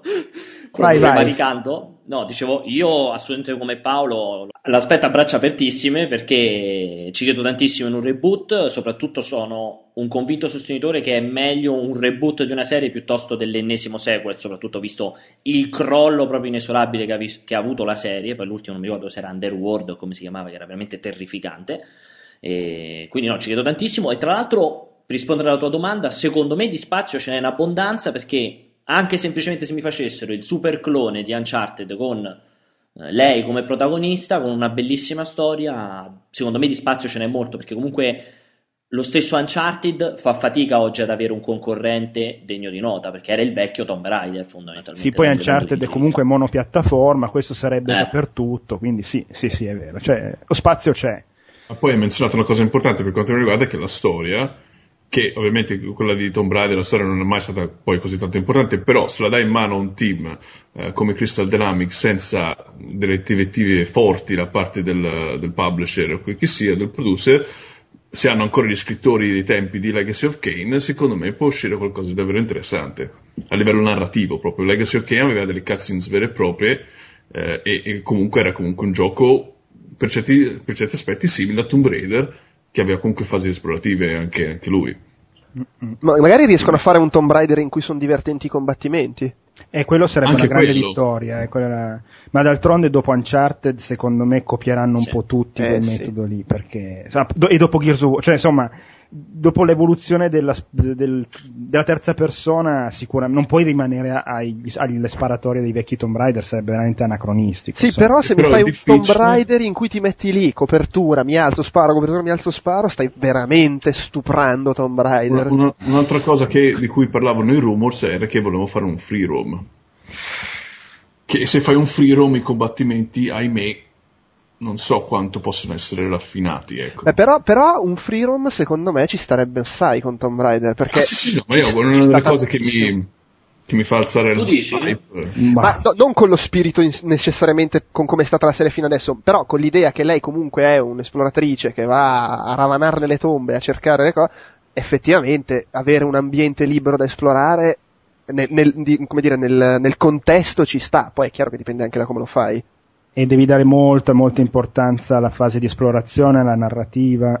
Insomma, Sì, però Devi cambiare proprio prendete- ve lo ricordate solo River, quello sullo PS1? Sì, certo. Quello in un certo aspetto era un free roaming, però aveva la tattica che a me piace tantissimo quando si tratta di game design, che è quella che l'area è già aperta, puoi andare da tutte le parti, se non che non hai le abilità giuste per arrivare dappertutto. Su River funzionava così ed era in un certo aspetto free roaming. E, e anche Zelda, eh, funziona così. Zelda, No, sì, no, sì, scusa, scusate, io Zelda purtroppo non... qui mi ammazzate voi, non ho mai giocato. Ah, su River sì, su River sì, e eh, sulla carta potrebbe passare per un, un free roaming, quindi un po' di esperienza ce l'hanno già. Ma fra l'altro uno Zelda Rider, non sarebbe Anche, male. anche Zelda ha bisogno di tanti di quelle svecchiamenti, altro che Mamma mia. Eh, ma come? Ma il prossimo con eh, Wiimotion Plus sarà Ah. una figata pazzesca. vaffanculo. Sono terrorizzato da sta cosa. Mamma. Già l'ultimo, quello che ho preso il day one con lui, ce l'ho ancora lì che devo Ah, finire. e Twilight Princess, Porca troia. il gioco più noioso del mondo. proprio. Mamma mia, ma proprio noiosissimo. Eh, vabbè. Ed ero esaltatissimo, cioè io veramente sono andato al day one, eravamo in due, guardandoci malissimo, dicendo tu l'hai prenotato? No, neanch'io. Ah. e ce, ce l'hanno date a caterve, quante ne volete? Ah, sì, sì. E- ed è rimasto lì, sono penso a metà gioco, proprio non lo finirò mai, lo, lo tengo così per... È molto longevo comunque, ti, ti sta durando un sì, durante quattro anni. bene, bene, quindi c'è bisogno di un altro Tomb Raider, soprattutto con la ragnocca, insomma, diciamolo Sì, sì, veramente. Bene, bene. E allora veniamo a questo punto all'ultimo, mh, eh, come dire, punto, perché la parte, insomma, della console Apple possiamo anche evitarcela, visto che insomma, ho capito che è una stronzata. Nel 2010 ricorrono i 25 anni di uno dei miei film, forse sicuramente di fantascienza, il mio film di fantascienza preferito, ovvero Ritorno al futuro. E per l'occasione Telltale Game pubblicherà, penso a giorni, anche se non hanno dato una data, la prima, eh, la prima delle 5 o 6 parti di una serie di avventure ehm, su appunto Ritorno al futuro, che è ambientata questa serie di avventure nel 1986, ovvero un anno dopo tutto quello che capita nella, ne- nella serie di film. Allora, prima di tutto, voi siete dei fan del film o non ve ne frega un cazzo? fan, fan, soprattutto del, del primo e del secondo, un po' meno del terzo. Eh, no, beh, in realtà anche il terzo sì, lo metto proprio quasi a pari merito con gli altri, che comunque, beh, che io ho un debole per il Far West, quindi quello va bene. No, comunque contentissimo del, del gioco e soprattutto perché, a differenza di altri tie-ins, ha- eh, hanno avuto l'idea appunto di non calcare la storia, ma eh, fare una storia separata.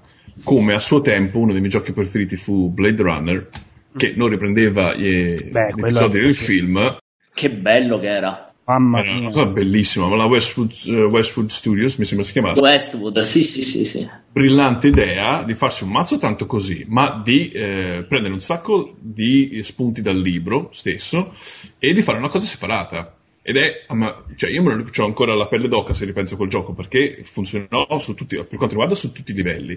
Quindi questa idea di, eh, ora magari purtroppo non sarà così bello, aspetto di vederlo, comunque l'idea di eh, basare un gioco di, su, su, Ritorno al futuro ma non calcare il primo, il secondo, il terzo film, ma anche un anno o cinque anni dopo quello che è, mi, mi, ispira abbastanza, mi sembra già un chiaro indicazione che eh, non si so, cioè, ci sono, sono un po' sbattuti, ecco.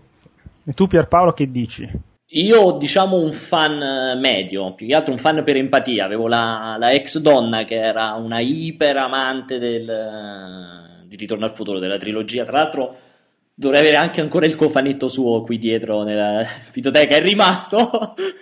diciamo, non è una cosa simpaticissima da dire, però eh, avere, diciamo sicuramente bellissimo il primo, ho apprezzato molto il secondo il terzo non più di tanto, eh, però non sono uno di quei, di proprio dei grandissimi estimatori della trilogia, ecco per intenderci, cioè mi piace ma non è che mi strappo, vabbè non posso di capelli, tanto già non ce li ho, quindi non è che impazzisco, però bella l'idea di Telltale.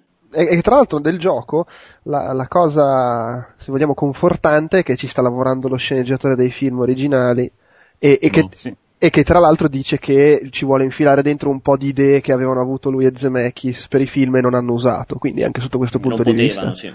Sì. sì, decisamente un'ottima diciamo cosa. Diciamo che stupidamente sono di Telltale, che sicuramente l'idea è eccezionale, mi piace che, che, che si espandono in questo modo, loro che comunque dimostrano un bel po' di verve, però sono forse un po' più attento di più, sono più appassionato all'altro, a Jurassic Park, eh, che faranno prima o poi anche quello. Eh no, tra i due invece proprio Ritorno al futuro a nastro, anche perché io non avevo la donna che guardava Ritorno al futuro, ma a causa, ma anni e anni e anni fa, quando insomma, a TV era ancora in bianco e nero, non è vero, e, ehm, a causa di una donna che mi ha scaricato malissimo, io per un mese intero, era un gennaio, non mi ricordo di che anno, tutti i pomeriggi mi sono visto Ritorno al futuro, un po' come... Pensavo che cercassi di tornare indietro del tempo. No, no, per carità, meglio lasciar perdere.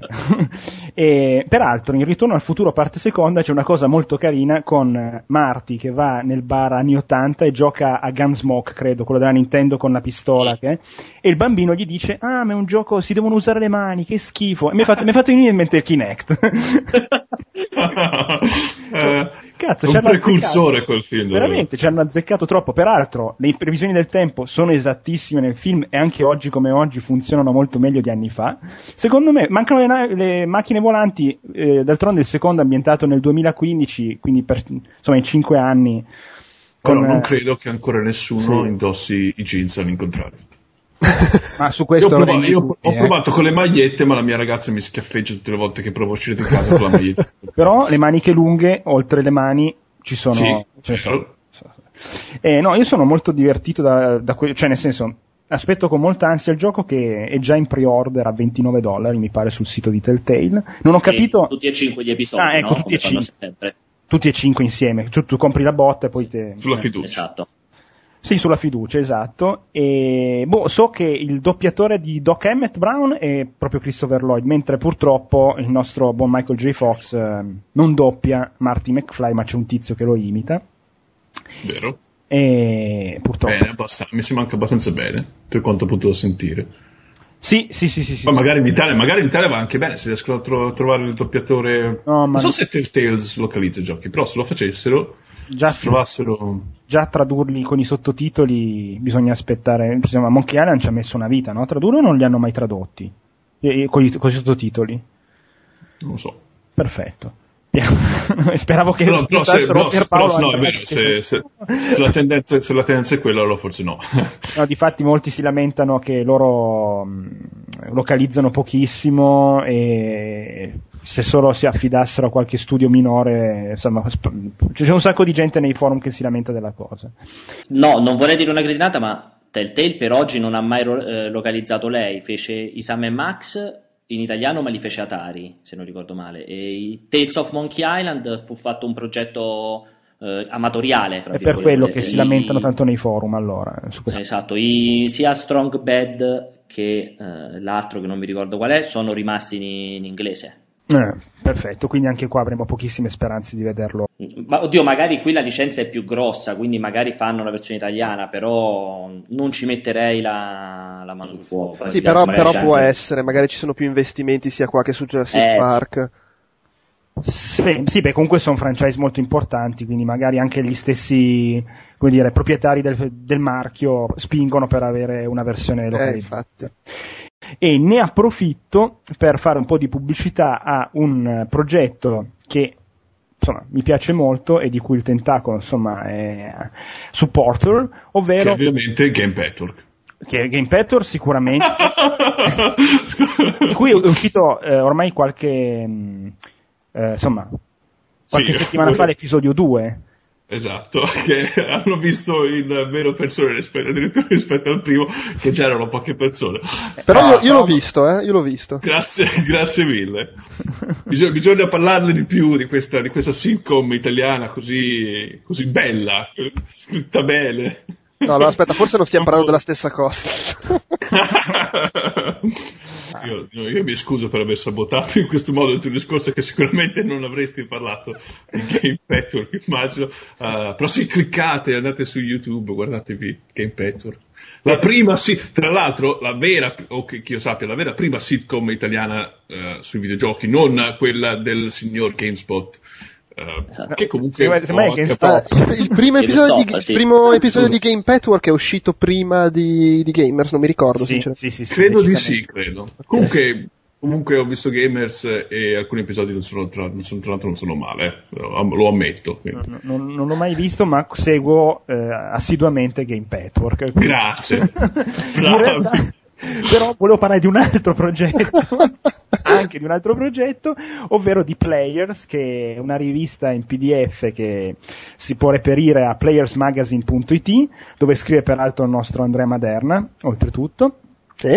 E, mm, ed è una rivista che parla principalmente di videogiochi, ma anche di altre, di altre sfaccettature dell'entertainment, ovvero musica, cinema e altre amenità varie, una, fatta molto molto bene a mio avviso, almeno il numero zero è online, e, insomma, è di, uno- è di ottima fattura. E niente, eh, dateci un'occhiata, playersmagazine.it e mm, bella, bella, So- bella. Sottolineo che non l'abbiamo pagato anche perché non ci abbiamo soldi e quindi Io? eh, A me? Sì. No, no, no, ma a me fa piacere sempre, come dire, portare avanti i progetti in cui credo, Cribbio. Forse oggi non era il giorno migliore per fare l'imitazione. No, infatti.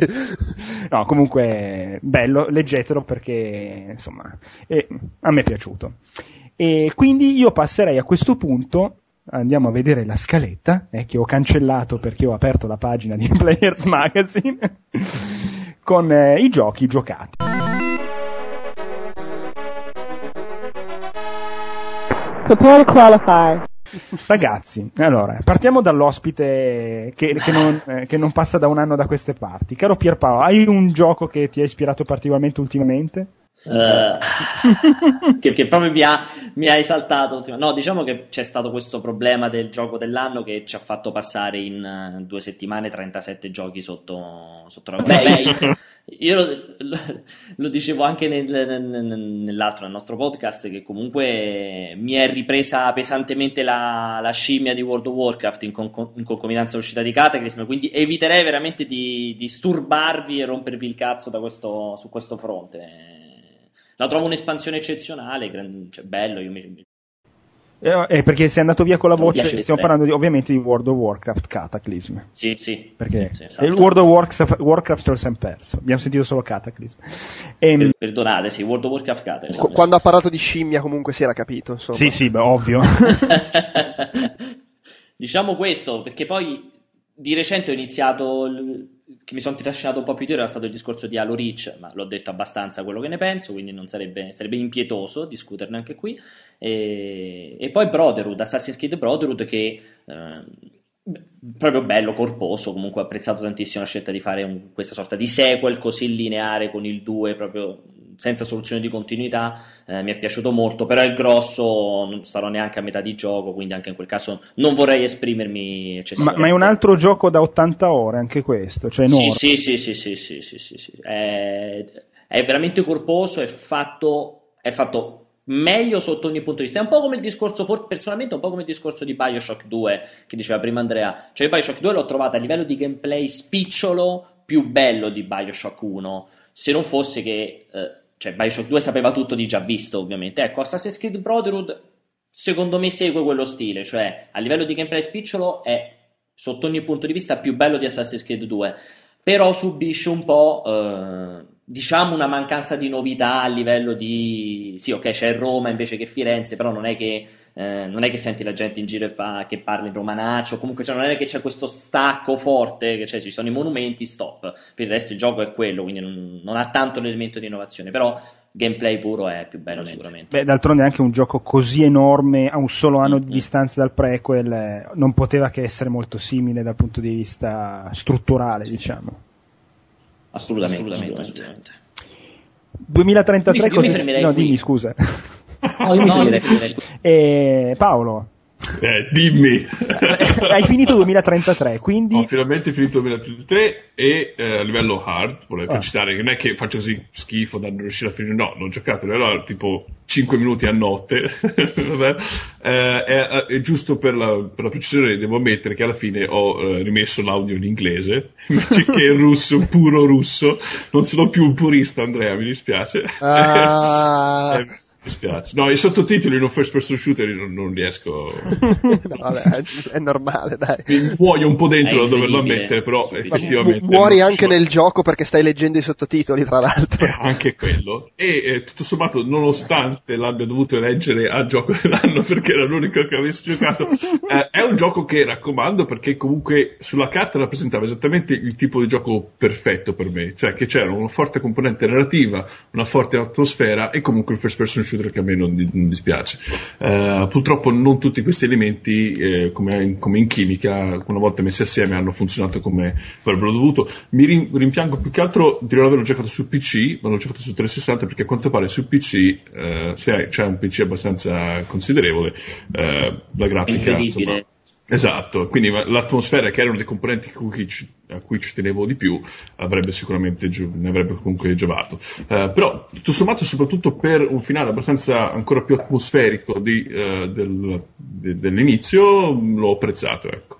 Eh, però resta comunque secondo me un, uno esper- un mezzo esperimento fallito tra trovare il giusto bilanciamento fra narrativa e azione. Cioè se te prendi eh, per esempio Half-Life 2 gli dà le piste proprio... Cioè, cioè, proprio se- mm, eh, insomma, pia- piango però sì Valve eh, è bravissima a trovare questo equilibrio che questi russi che non so se- ora non ho capito se sono essi stalker o comunque no però questi russi purtroppo non hanno, non hanno raggiunto il bilanciamento giusto ancora.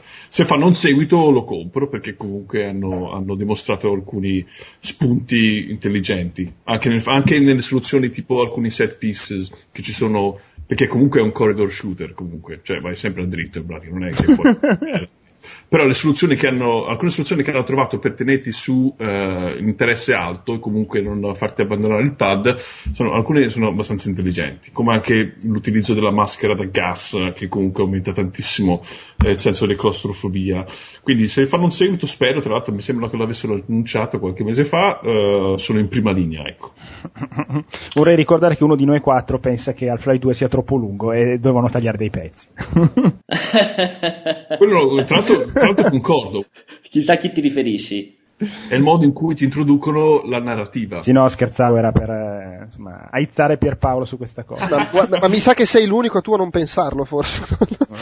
Voi siete dei miscredenti, non avete la No, fede. no. Half-Life 2 è lungo, Davide. Sì, lo so che è lungo. Poi ti assicuro Half-Life che 2 ha i pezzi morti Half-Life 2, quel problema lì ha dei pezzi doveva durare 20 ore in meno, 10 ore in meno, dei pezzi tiratissimi. Ma non dura 20 ore in tutto il gioco.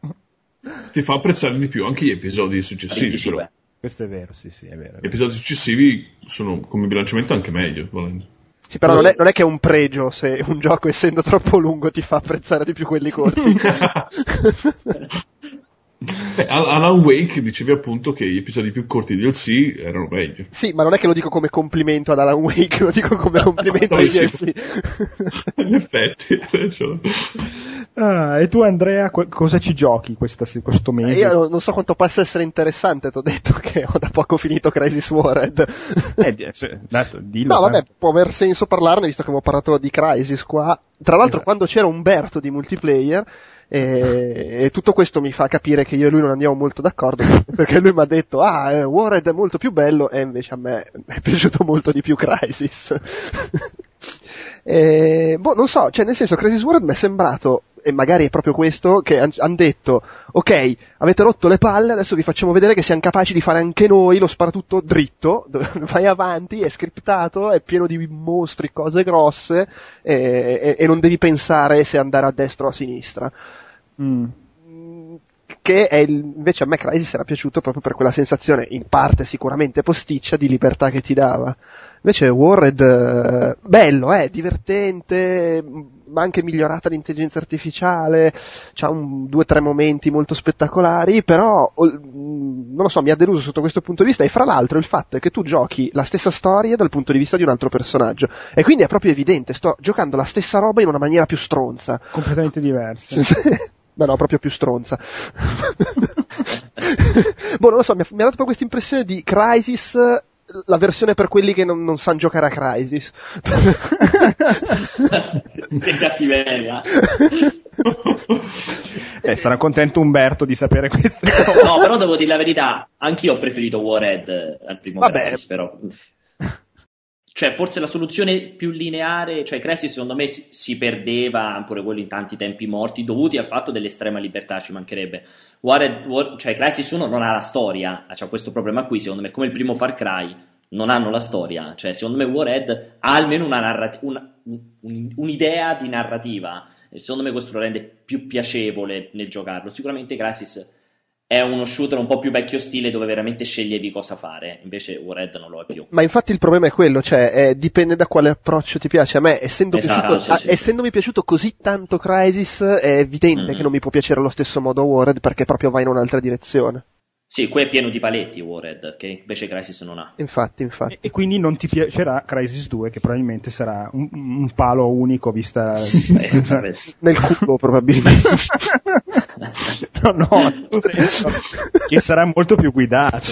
Eh. Eh, c'ho un po' sto Sì, timore. Questo- quella, quella scena che, quella scena che avevano fatto vedere, mi sembra a Los Angeles, dicendo guardate che figata qua che c'è la macchina, puoi tirarle un calcio, la butti giù in interazione. Sì, ho capito, però era proprio, proprio nel momento in cui passo su questo ponte, dove incidentalmente c'è una macchina messa sul bordo, dove è rotto il guardrail, guarda caso in quel momento passa sotto un mostro gigante, e gli posso tirare un calcio. Cioè, È una coincidenza, eh, anche Eh, te, vabbè. veramente. Bene, io invece eh, ho comprato al giorno che è uscito, dopo anni che lo- gli tiravo bestemmie dentro Gran Turismo 5. Oddio.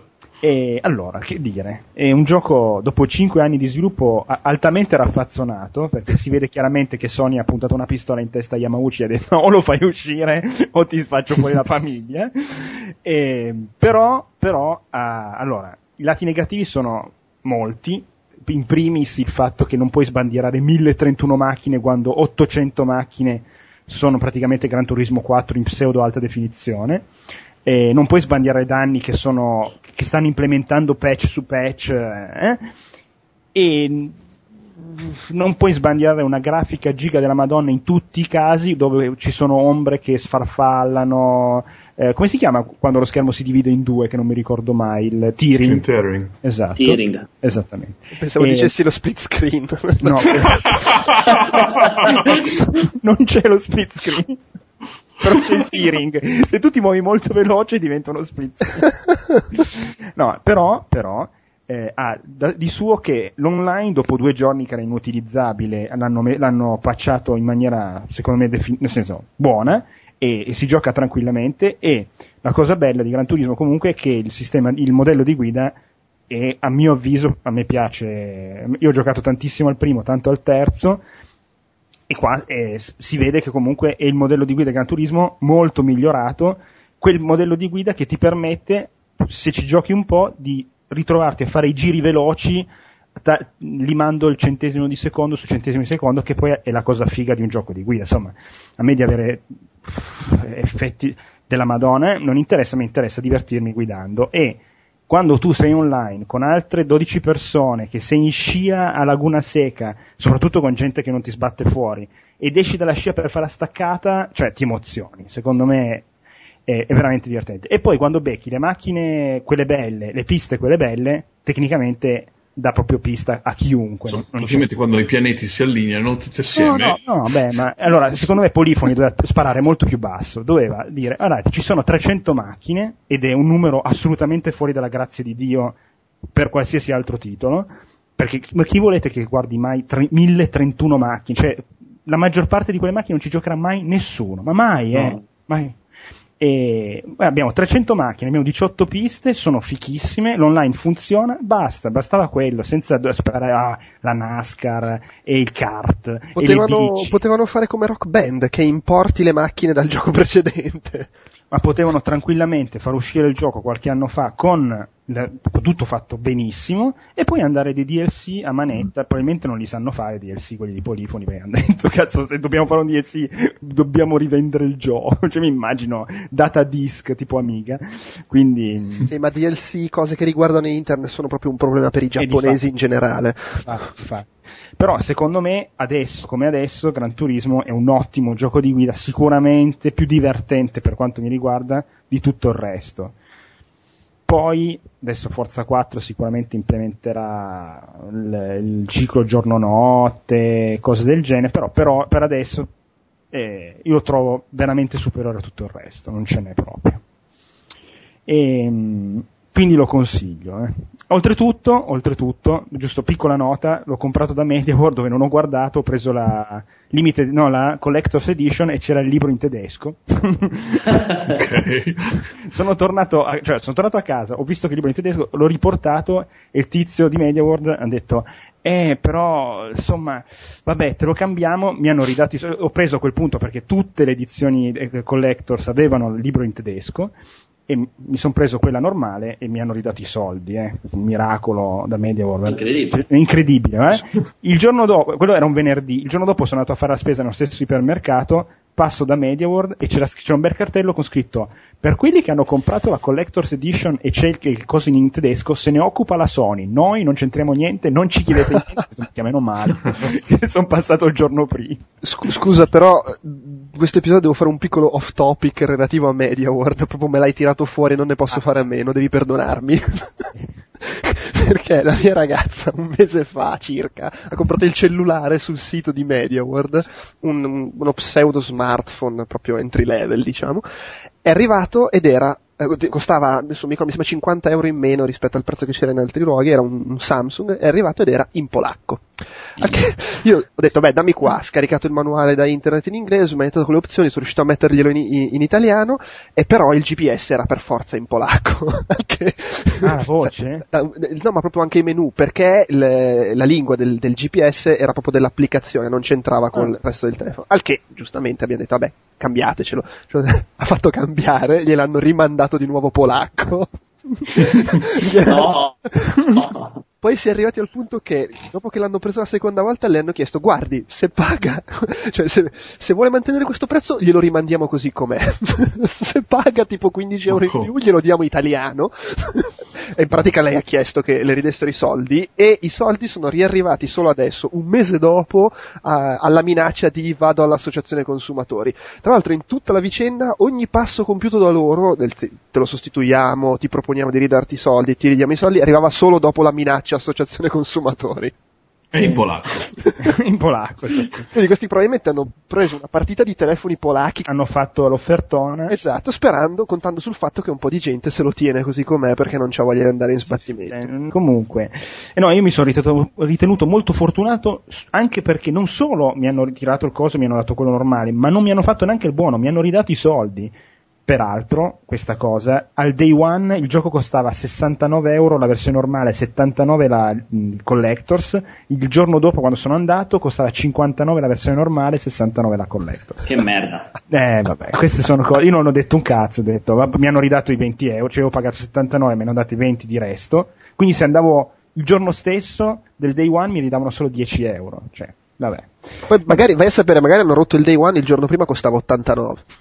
No, perché sono passato il giorno prima Ah. perché volevo, sì, sì. Però c'era un ti- una tizia polacca che mi voleva vendere un telefono. Va bene, e dopo questa simpatica, mh, come dire, esperienza... Ma ha ricordato un po' quando c'era Gianluigi, il Ma momento... difatti Gianluigi, peraltro, adesso lo citeremo nella posta, eh, c'è prima o poi, insomma, dovrà tornare perché c'è sempre qualcuno che se lo ricorda con amore. eh. Comunque, passiamo quindi, se abbiamo finito i giochi giocati, passiamo al consiglio del tentacolo. Con vivo rammarico devo comunicarvi che per un imprevedibile disguido la copia dell'annunciato film cecoslovacco non è giunta in tempo e quindi la proiezione non potrà avvenire. Via! Dove andate fermi tutti? In sostituzione verrà proiettato l'immortale capolavoro del maestro Sergei M. Einstein, la corazzata Kotionkin. Allora, qualcuno ha qualcosa da consigliare? Perché ultimamente non è che i consigli saltino fuori così come... A parte comprare sul sito di MediaWorld. Vabbè, qua ci uccideranno ovviamente i sicari loro, uccideranno tutti e quattro. Eh, no, allora io consiglio, l'ho appena iniziato, però eh, è giusto consigliare letteratura del genere, soprattutto se vi è piaciuto il pendolo di Foucault. Accattatevi il codice di Praga di Umberto Eco che è uscito da pochissimo, è il solito mattonazzo, l'andazzo è quello, e compratelo perché secondo me insomma è giusto foraggiare la, la bella letteratura, anche romanzi, cose del genere, però bella. Punto. Ho finito.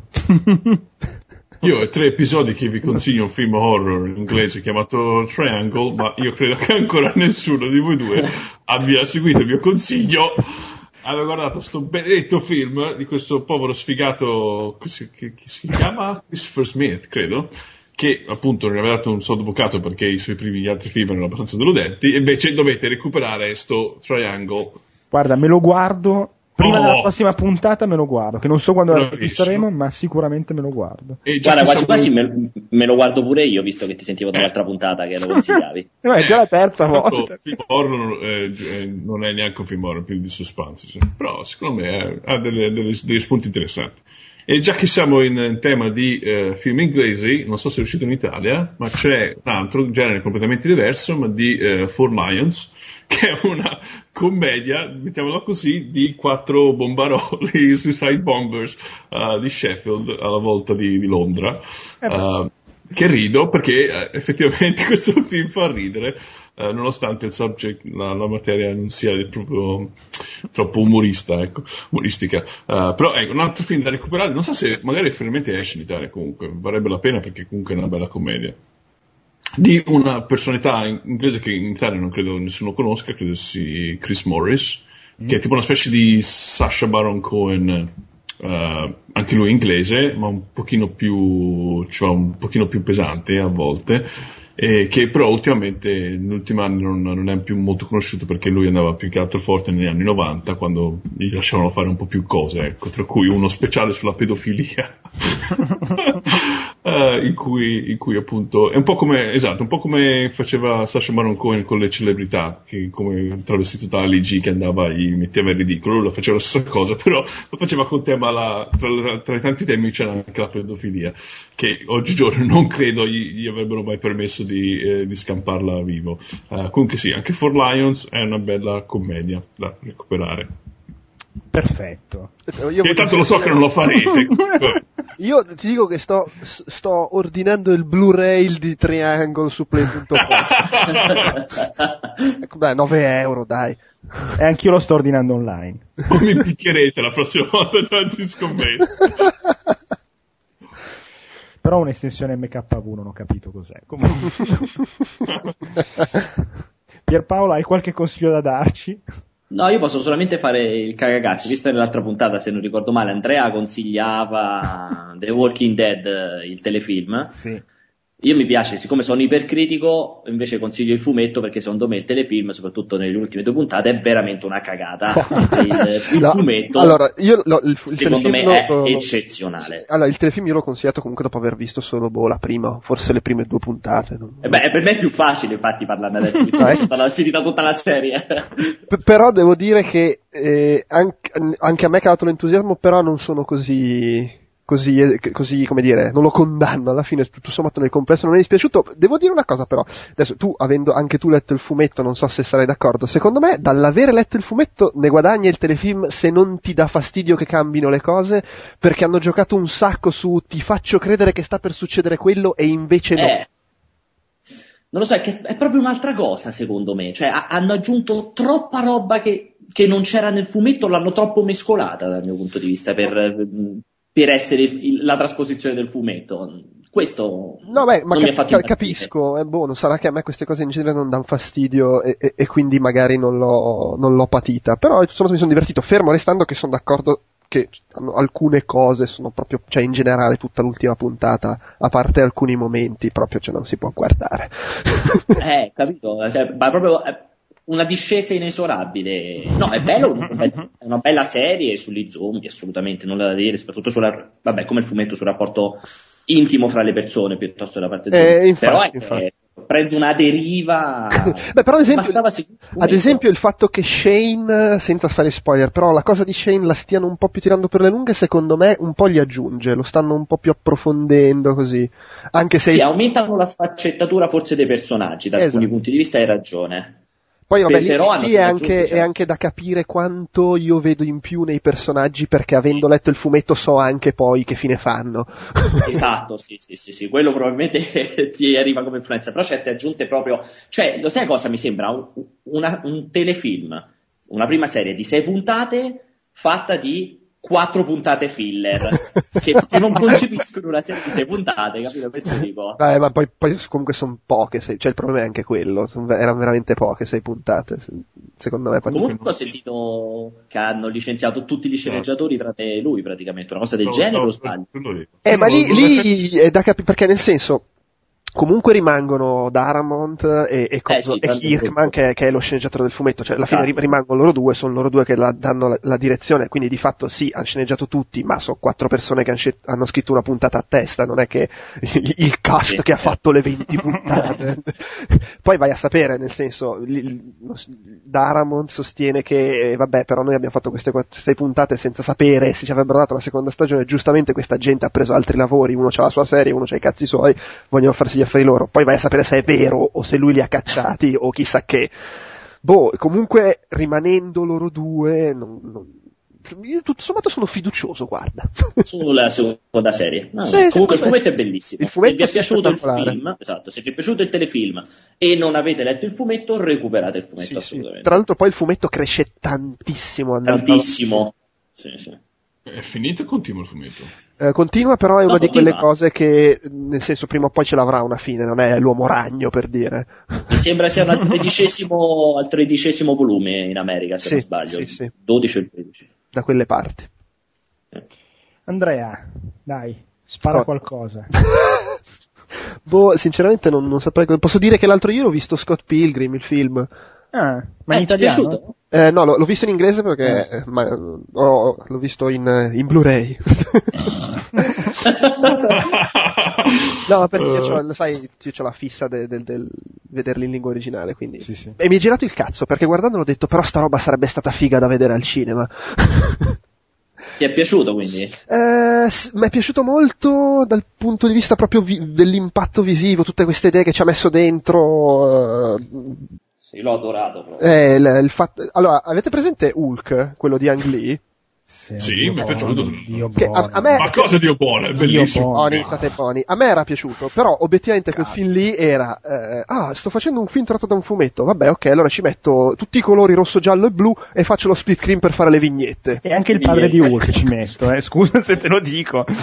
E, e- e- ecco, è, è quel concetto lì, cioè voglio fare il fumetto al cinema, però fatto da uno che sa cosa sta facendo.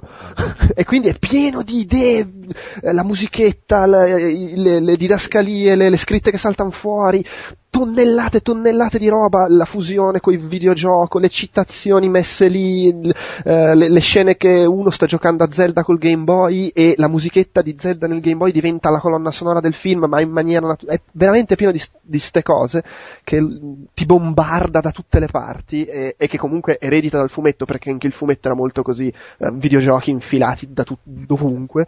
E e è molto, secondo me è molto divertente, è bello da vedere sotto questo punto di vista, è anche fatto bene come trasposizione del fumetto, ovviamente hanno tagliato un po' di roba perché non ci stava tutto, però mi è piaciuto. Eh.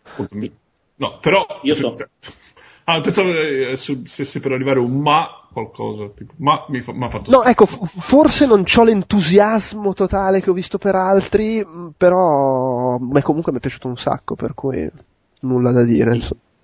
Io ho, eh, io ho avuto l'entusiasmo invece totale, per me è uno dei film di quest'anno, eh, mi è piaciuto da impazzire e vabbè, Andrea ha detto benissimo, ha descritto, a me piace un po' considerarlo, anche se è un paragone veramente malato, dico prima, mi piace un po' considerarlo una sorta di mh, cos'era il fantastico mondo di Amelie, il meraviglioso mondo di Amelie, non ricordo però dal punto di vista del giocatore, cioè fatto da chi è veramente un giocatore malato, secondo me, cioè veramente tutti un film quasi surreale con tantissime eh, connessioni videoludiche, secondo me è veramente eccezionale, tra l'altro uno dei pochi film dove secondo me il film è molto meglio del fumetto, perché il fumetto dal, dal quarto, se mi pare sei numeri, se non ricordo, dal quarto numero diventa anche una mezza cagata. Eh, sì, si ingarbuglia un sacco, sì. Comunque io Sì, vorrei sì. aggiungere due cose. Una è che odio Amelie. Dai, è un bel film romantico. No, no, Bisogna fare un podcast di cinema in cui ci picchiamo dall'inizio alla fine. Ritardato lì. Vabbè, comunque. E Eh, già non ha detto quella Lurida Troy. verso metà film ogni volta che mi guardava lei dallo schermo volevo spararle. e... Cos'è sto rumore? Sento un rumore fortissimo. C'è una casa in fiamme. e, e Amelie che vuole entrare in casa. No, vabbè, comunque l'altra cosa è che il protagonista di Scott Pilgrim, mm, nel senso che è adatto per il tipo di personaggio, però io vedere quella faccia, cioè nel- perché è uno svampito lui, ma quella Faccia faccia da, da pirla che salta e tira pugni e si mena, eh, non lo so, crea un bel effetto, ma mi, mi- mi- mi- non lo so, mi rovina un po' la credibilità dei momenti d'azione. È un po' sempre comico lui con la faccia. Sì, sì, c'ha sta faccia. Poi, poi, boh, perché alla fine nel fumetto è quello stesso personaggio lì, però non c'ha sta faccia da idiota. Come... No, è molto più figo, anzi, Eh, infatti, nel sì. Vabbè, comunque insomma sono minchiate, alla fine è un bel film, è divertente. Bene, e allora arriviamo al micro angolo della posta, che in realtà Io sono... sento una marea in sottofondo comunque, Sì, non sì. so voi. Io non sento nulla. Eh, è, cosa- è che Ame- Amelie si è trasformato in ring, Sono sta arrivando Samara. Non sento nulla. È come quando scorreggi che tutti sentono l'odore e tu dici, boh, io non ho fatto niente. Eh, magari perché è colpa tua, non senti nulla. Infatti, No, anch'io sento un casino, spero di non essere io come al solito, però Eh, anch'io sento casino. Eh, Mi viene da pensare allora che sia Davide, perché è l'unico Eh, sì. che non lo sente. Vero. sono io, evidente. Ma non ho cambiato un cazzo. Avevi fatto partire il torrent di Triangle. Ma no, questo l'ho sentito- Ho sentito ancora il casino. No. No, Oh, scomparso. No. della fede. Evidentemente strusciandomi il microfono nelle mie parti basse ha avuto questo rumore. Che bella immagine. E, allora, due mail che in realtà sono estratti da quelle precedenti sui giochi. Francesco Landini ci appunto chiede extra videogames e ci gli eh, consigliamo un'altra serie tv che non siano Lost e Walking Dead. Io personalmente guardo serie tv da vecchi, tipo The Mentalist o Castle, queste cose che danno sulla Rai e su Mediaset. La signora piace- in giallo. Tipo. Esatto, esatto. Quindi- Colombo. Colombo è una figata, non tocchiamolo per favore.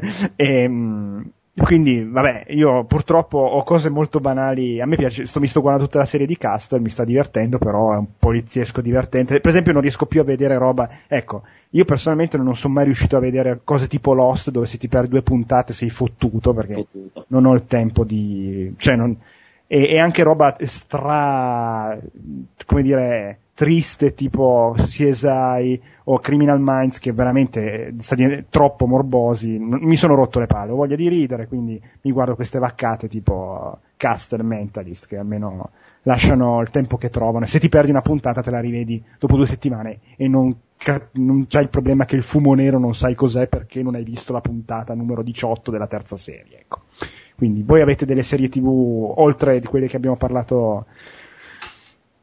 Io ne ho una Mm? eh, che viene trasmessa l'anno scorso, la prima serie, eh, o forse due anni fa addirittura in Inghilterra, che è Misfits, che adesso credo la seconda serie sia appena iniziata, ed è una- un telefilm inglese cortissimo, la prima serie come fanno di solito qui in Inghilterra, cioè fanno sei episodi per, giusto per vedere se resistono e gli danno i soldi per la seconda, e parla di cinque eh, ragazzi eh, ASBO, che è un acronimo, un acronimo inglese per dire insomma ragazzi scapestrati, ehm, che si trovano insieme durante una tempesta di eh, una tempesta, scusate, una tempesta di una, una tempesta, eh, vengono presi in pieno da dei fulmini che eh, gli donano appunto dei eh, superpoteri, che è abbastanza cliché come premessa magari, però il modo di scrittura, comunque la caratterizzazione dei personaggi è unica, eh, molto sboccata ma anche molto creativa nel modo in cui si sviluppa la trama.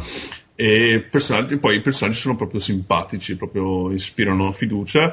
E il fatto che comunque eh, sia una serie, la prima serie sia abbastanza corta non guasta perché comunque eh, no, e poi un'altra cosa che una cosa abbastanza geniale, non ti svelano subito i poteri di ognuno, così c'è una specie, un certo suspense di capire eh, chi potrà saper far cosa. Eh, e quindi e comunque dura poco, quindi eh, si, si, uno se la gode in fretta volendo. E eh, comunque sì, è, è, è, cliché la premessa, ma il modo in cui viene, eh, si sviluppa la trama è molto particolare, anche perché eh, osa, osa non soltanto nel linguaggio, ma anche nelle situazioni dove magari una serie prettamente americana il rating eh, non gli avremmo mai e poi mai permesso. Ecco. Uh, quindi consigliatissima davvero Misfits. Ecco, mi collego alla tua cosa per dire che esisteva una serie quando noi eravamo più piccini che si, chiama sempre, si chiamava sempre The Misfits e face, era sempre un gruppo di ragazzi che aveva i superpoteri, peraltro dello stesso creatore di Heroes, quella serie americana, eh? fa- però c'era una carta, una carta nei Cox diciottenne che Ah, meritava, sì, sì, sì. Era giusto perché l'hai menzionato, dimenticatevi Heroes, per fortuna, la Misfits è eh, su un altro pianeta in quel rispetto. Però allora forse eh, è un, boh, un omaggio. Ma può, da- può, darsi che l'idea sia venuta così. Non so se eh, perché l'originale era The Misfits of Science, quello con Cartman Cox. E invece, non, cre- non, so se l'ho già consigliato in qualche altro appunto, episodio del, del, Tentacolo, però una serie inglese che mi è piaciuta tantissimo, che è brevissima perché sono solo due stagioni, è Life on Mars. Veramente oh, bellissima e narra la storia di un poliziotto a Manchester, negli giorni nostri, che durante un inseguimento a un incidente finisce in coma e si risveglia nel 1970 3 mi pare, comunque negli anni 70 e lui è un poliziotto negli anni 70 in una vita coerente perché lui non è che appare dal nulla e mh, quindi va a fare poliziotto nel, nel distretto di Manchester negli anni 70, lui ovviamente conosce, cioè lui pensa di essere in coma e, o, o comunque lui è in coma e quella è una sua percezione dello stato comatoso. Si, ovviamente la serie ci gioca su questa, non si capisce se è veramente tornato indietro nel tempo o se è il suo stato di coma che gli permette di avere queste allucinazioni. E comunque è una serie molto molto interessante, molto europea perché c'è una puntata bellissima su una sfida che, sul derby tra Manchester City e Manchester United degli anni 70, veramente eccezionale. Purtroppo gli americani, come fanno sempre, hanno preso la serie e l'hanno ambientata a Los Angeles, chiama, c'è un'altra serie che si chiama uguale Life on Mars, hanno comprato il format, che io non ho mai visto, ma mi hanno detto tutti che fa cagare. Quindi se So, mi pare siano, comunque sono pochissime puntate, sono due stagioni, ve la consiglio perché è veramente bella e poi è una cosa, insomma, non la solita serie dove si spara, si ammazza, esplosioni, molto molto fine secondo me. Scusa, ma l'hai visto il seguito? No, non l'ho visto il seguito ancora. Perché sto, perché... sto curiosando su, su, Wikipedia mentre parlavi e, e qua dice altre, oltretutto che spiega... No, non l'ho ancora visto, so che c'è un seguito... Come si chiama? Dove si chiama Ashes Life of Mars però. Ashes esatto, to Ashes, esatto. E sì, la protagonista è, un... è lei. È lei, vabbè. Sì. Eh? E, mm, no, non l'ho ancora visto ma lo vedrò perché è una delle cose che ho in canna da 15 anni, credo. No, scherzo, un... da, qualche, da qualche mese, quindi insomma. È una dimostrazione di quanto non soltanto il personaggio principale della serie Life on Mars fosse ben scritto, ma soprattutto i comprimari, perché erano così forti da poter basarci una, una serie separata. Quindi... No, no, ma lì hanno fatto un'operazione di caratterizzazione strepitosa, secondo me, di quei personaggi lì, perché tutti sono portati un po' all'eccesso. Cioè c'è il capo del, del distretto che è veramente un coglione di proporzioni ciclopiche, e gli altri sono degli sfigati, lui è una persona, cioè, sono caratterizzati benissimo e quindi sì, l'hanno caratterizzato talmente bene che pote- possono fare uno spin-off, probabilmente anche abbastanza di successo, con dei personaggi secondari, senza più protagonista, che non è banale la cosa. E poi veniamo all'ultima mail, di nuovo di Fede il Mito, sempre un estratto da quella precedente, ma solo che prima non c'entrava una mazza con i giochi giocati. Eh, allora, cosa ne pensiamo di Kinect Move? Beh, è un discorso un po' lungo. Personalmente non mi sarei mai aspettato A che Kinect funzionasse e funziona, perché poi ho, visto il Maderna come dimostrato, dimostrato dal salotto del Maderna. Gio- giocarci come un pazzo. E, e, e, non mi aspettavo che vendessero così tanto subito. Poi magari non venderanno a lungo eh, come dire su un periodo molto più lungo, però comunque sia Kinect che Move hanno avuto un botto di vendite non indifferente. Io ho comprato Move, mi sono pentito perché no, devo essere sincero, ho comprato iPad per vedere se funzionava veramente. Non è che funziona proprio benissimo, eh? cioè, cacchio, a riconoscere le mani ci mette veramente devi stare lì a agitarti come un pazzo. Invece il Move lo riconosce subito e si muove, però insomma, abbastanza deluso. Poi siete felici perché non so se volete dire qualcosa su questi due oggetti. Basta, Non non ne posso più. Mi asterrei. Anch'io No, mi io, io, io, io li- io apprezzo tutto l'insieme, mi divertono i giochi casual, eccetera. Però all'ottava recensione di un gioco Kinect è meglio che stia zitto. No, Poi- anch'io come te non credevo a Kinect, l'ho provato con la donna, ho fatto un weekend intero, comunque è, è molto divertente, certo. Parliamo sempre di giochini al momento, però molto, funziona bene. E voi che l'avete provato, però, eh, mi confermate, perché ovviamente sentendo il podcast, vedendo le video recensioni dell'altro, che lo spazio necessario è ben ampio per giocare in Sì, due, sì, non sì, si può fare alla cazzo Ma, così. ma- ma anche per giocare da solo, perché poi comunque c'è sempre il fatto che Devi cioè, muoverti. devi muoverti, cioè non è solo una questione di avere quel che chiede, cos'è, un metro e ottanta, ma ti serve di più perché Sì, se no ma- t'ammazzi. cioè, se- se- Sì, ma è anche molto, è molto legato a quanto sei alto. Anche molto a quanto sembra una cazzata, ma è legato tanto a quanto sei alto. Perché comunque nel metro 80 la mia ragazza, che è decisamente più bassa di me, ci giocava bene. Sì, Ok. vabbè, è chiaro, poi dipende da- da- può dipendere da mille fattori, però c'è il rischio che ti serva molto più spazio di quello che hai. Ah, a me sicuramente, che devo- dovrei rivedere tutto il salotto. Poi ci chiede se siamo felici dell'uscita di Gran Turismo 5, io sì, Eh. a- altre persone meno. e, poi, Cosa? Chi? e poi una cosa che mi ha messo un po' di malinconia, anche se apprezzo il gesto, infine volevo dirvi se avete bisogno di un aiuto per il podcast. Esatto. Ti ringrazio molto, mi fa molto tenerezza questa cosa, deve essere veramente una merda. Però, insomma, no, per adesso non ancora, grazie. Poi al massimo se crollerà la situazione. Vabbè, oh, magari può farti comodo, non so, un babysitter mentre facciamo il podcast, cose del Beh. genere. A me sì, sicuramente. Di solito lo drogo il bambino. e poi saluti, arrivederci e Gianluigi ritorna, che sembra tipo, tipo calcistico. Poi due cose, per Andrea, tu compri i giochi a 20 euro, li compro a 10. Eh, bu- buon per te. però il buon Andrea se li ha anche gratis ogni tanto i giochi. E poi per Davide, grandissimo, ti ho sentito nella puntata 100 di multiplayer.it. E ringrazio qua Pierpaolo, insomma, della, di avermi scelto tra i mille e mille. Eh, che peraltro vorrei, era- eh, vorrei È sottolineare mi per che piacere. ti ha chiesto se ti serve aiuto e, a- e vuole che ritorni Gianluigi. Io ci leggo del sottotesto qua, però. effettivamente le- può esserci un messaggio subliminale che però sono così stanco che non riesco a percepire comunque ragazzi siamo arrivati al fondo di questa puntata io ringrazio in primis eh, Pierpaolo che eh, insomma tra una caduta e l'altra è riuscito ad arrivare fino al fondo grazie molte So- Appunto, Sono riuscito nel difficilissimo tentativo di rovinarvi il podcast. No, il, il sottoparlato, tra l'altro, è riuscito, Sottoparlato è riuscito Pierpaolo. anche qui a... esatto. esatto. Eh, beh, no, grazie della presenza. E, mh, ringraziamo Paolo per eh, il fatto io. che tra poco la sua vita diventerà un inferno. Eh, Grazie mille. no, scherzo, eh? però la borsa hai fatto bene a farla. E poi Sì. ringrazio mh, Andrea della solita pazienza e di aver giocato mille mila ore al Kinect. Figurati. E no, però devo essere sincero, ho capito per esempio quanti cazzo di giochini ci sono in Kinect Sports, come cacchio si chiama, perché eh, avevo dei dubbi e invece mi è...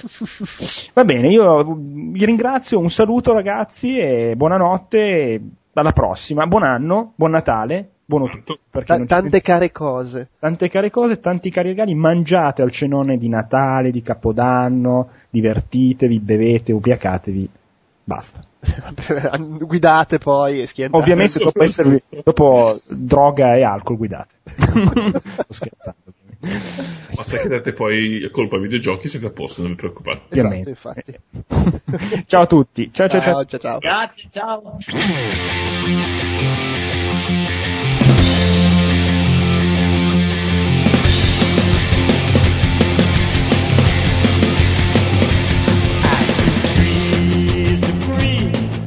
Come sempre, i riferimenti del tentacolo sono il blog iltentacoloviola.splinder.com dove potete anche trovare tutti gli episodi e anche il link alla nostra pagina Facebook, Twitter all'indirizzo twitter.com slash il tentacolo e la nostra mail che è iltentacoloviola.gmail.com.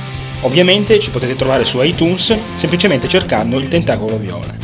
Vi ricordo inoltre che Game Petwork potete trovarlo direttamente o su YouTube cercando Game Petwork o anche su parliamodivideogiochi.it e Players che potete trovare come già detto durante la puntata all'indirizzo www.playersmagazine.it.